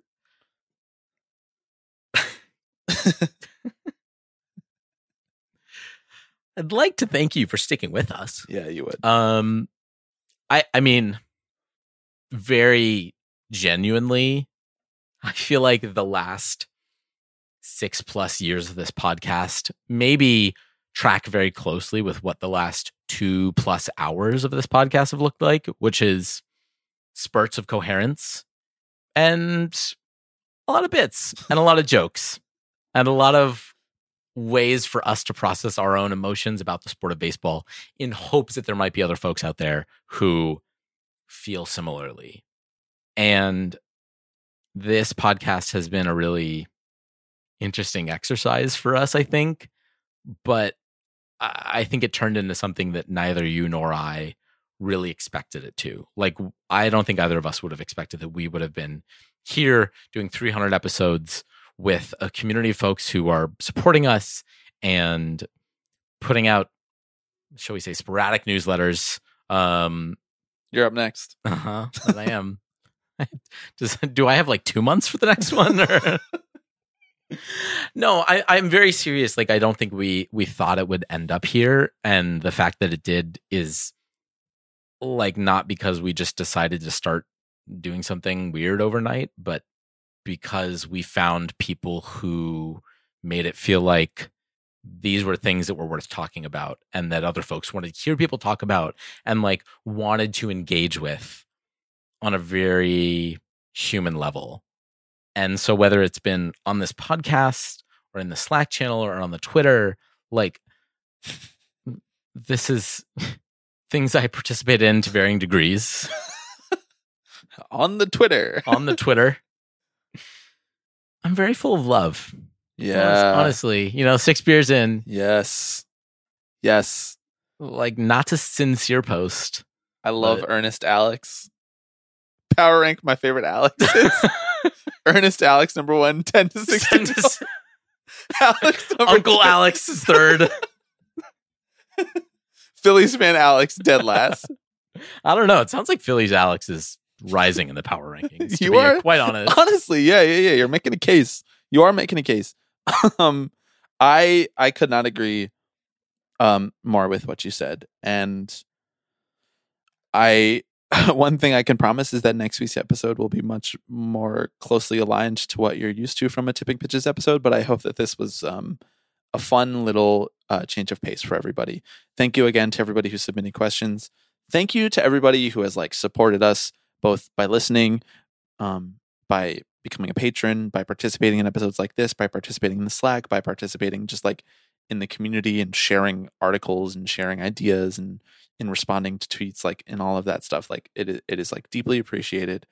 And I will say 300 episodes in, if you are a big fan of this show and there are people in your life who you think might also be a big fan of this show, it is such a value add for everybody to have so many smart, engaged people in the community listening to the show and making us better at hosting it. And so I deeply encourage you to share it with somebody. And I try not to say that too often, because I try not to make it seem like there is work for you to do as a listener of this show, other than just engaging and enjoying it, which we are so flattered that people do. But we're an independent show. And we don't have the added benefit of being part of a larger network where people discover it naturally. And so really all we have is sharing it on our own, to the extent that we can, and the people listening to it to just give it their blessing. And so if you feel strongly about the show and you've enjoyed it, if you've enjoyed it at any point over the last 300 episodes, I would deeply appreciate it if you shared it with more people. Especially if you enjoyed it at episode 150 and then lost interest. If you're still you're back here for 300, you're just I'll fire it up one more time for 300. That is everything for this week. I will spare everybody the full plug of all of the places that you can find Tipping Pitches. I'll bring all of that stuff back next week. For now, this has been the 2-hour episode. This has been the Power Hour. This has been episode 300. Alex, thank you for being part of this for the last 300 episodes. I can't wait to be part of it for the next 300 episodes, unless you kill it at episode 500. I have greatly enjoyed and loved doing this with you. And we will be back next week.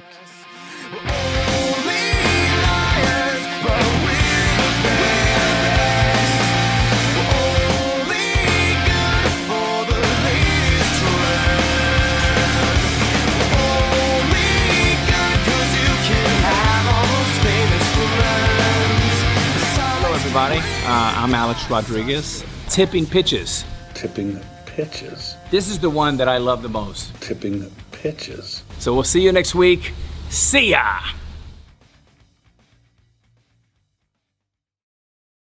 Let's go!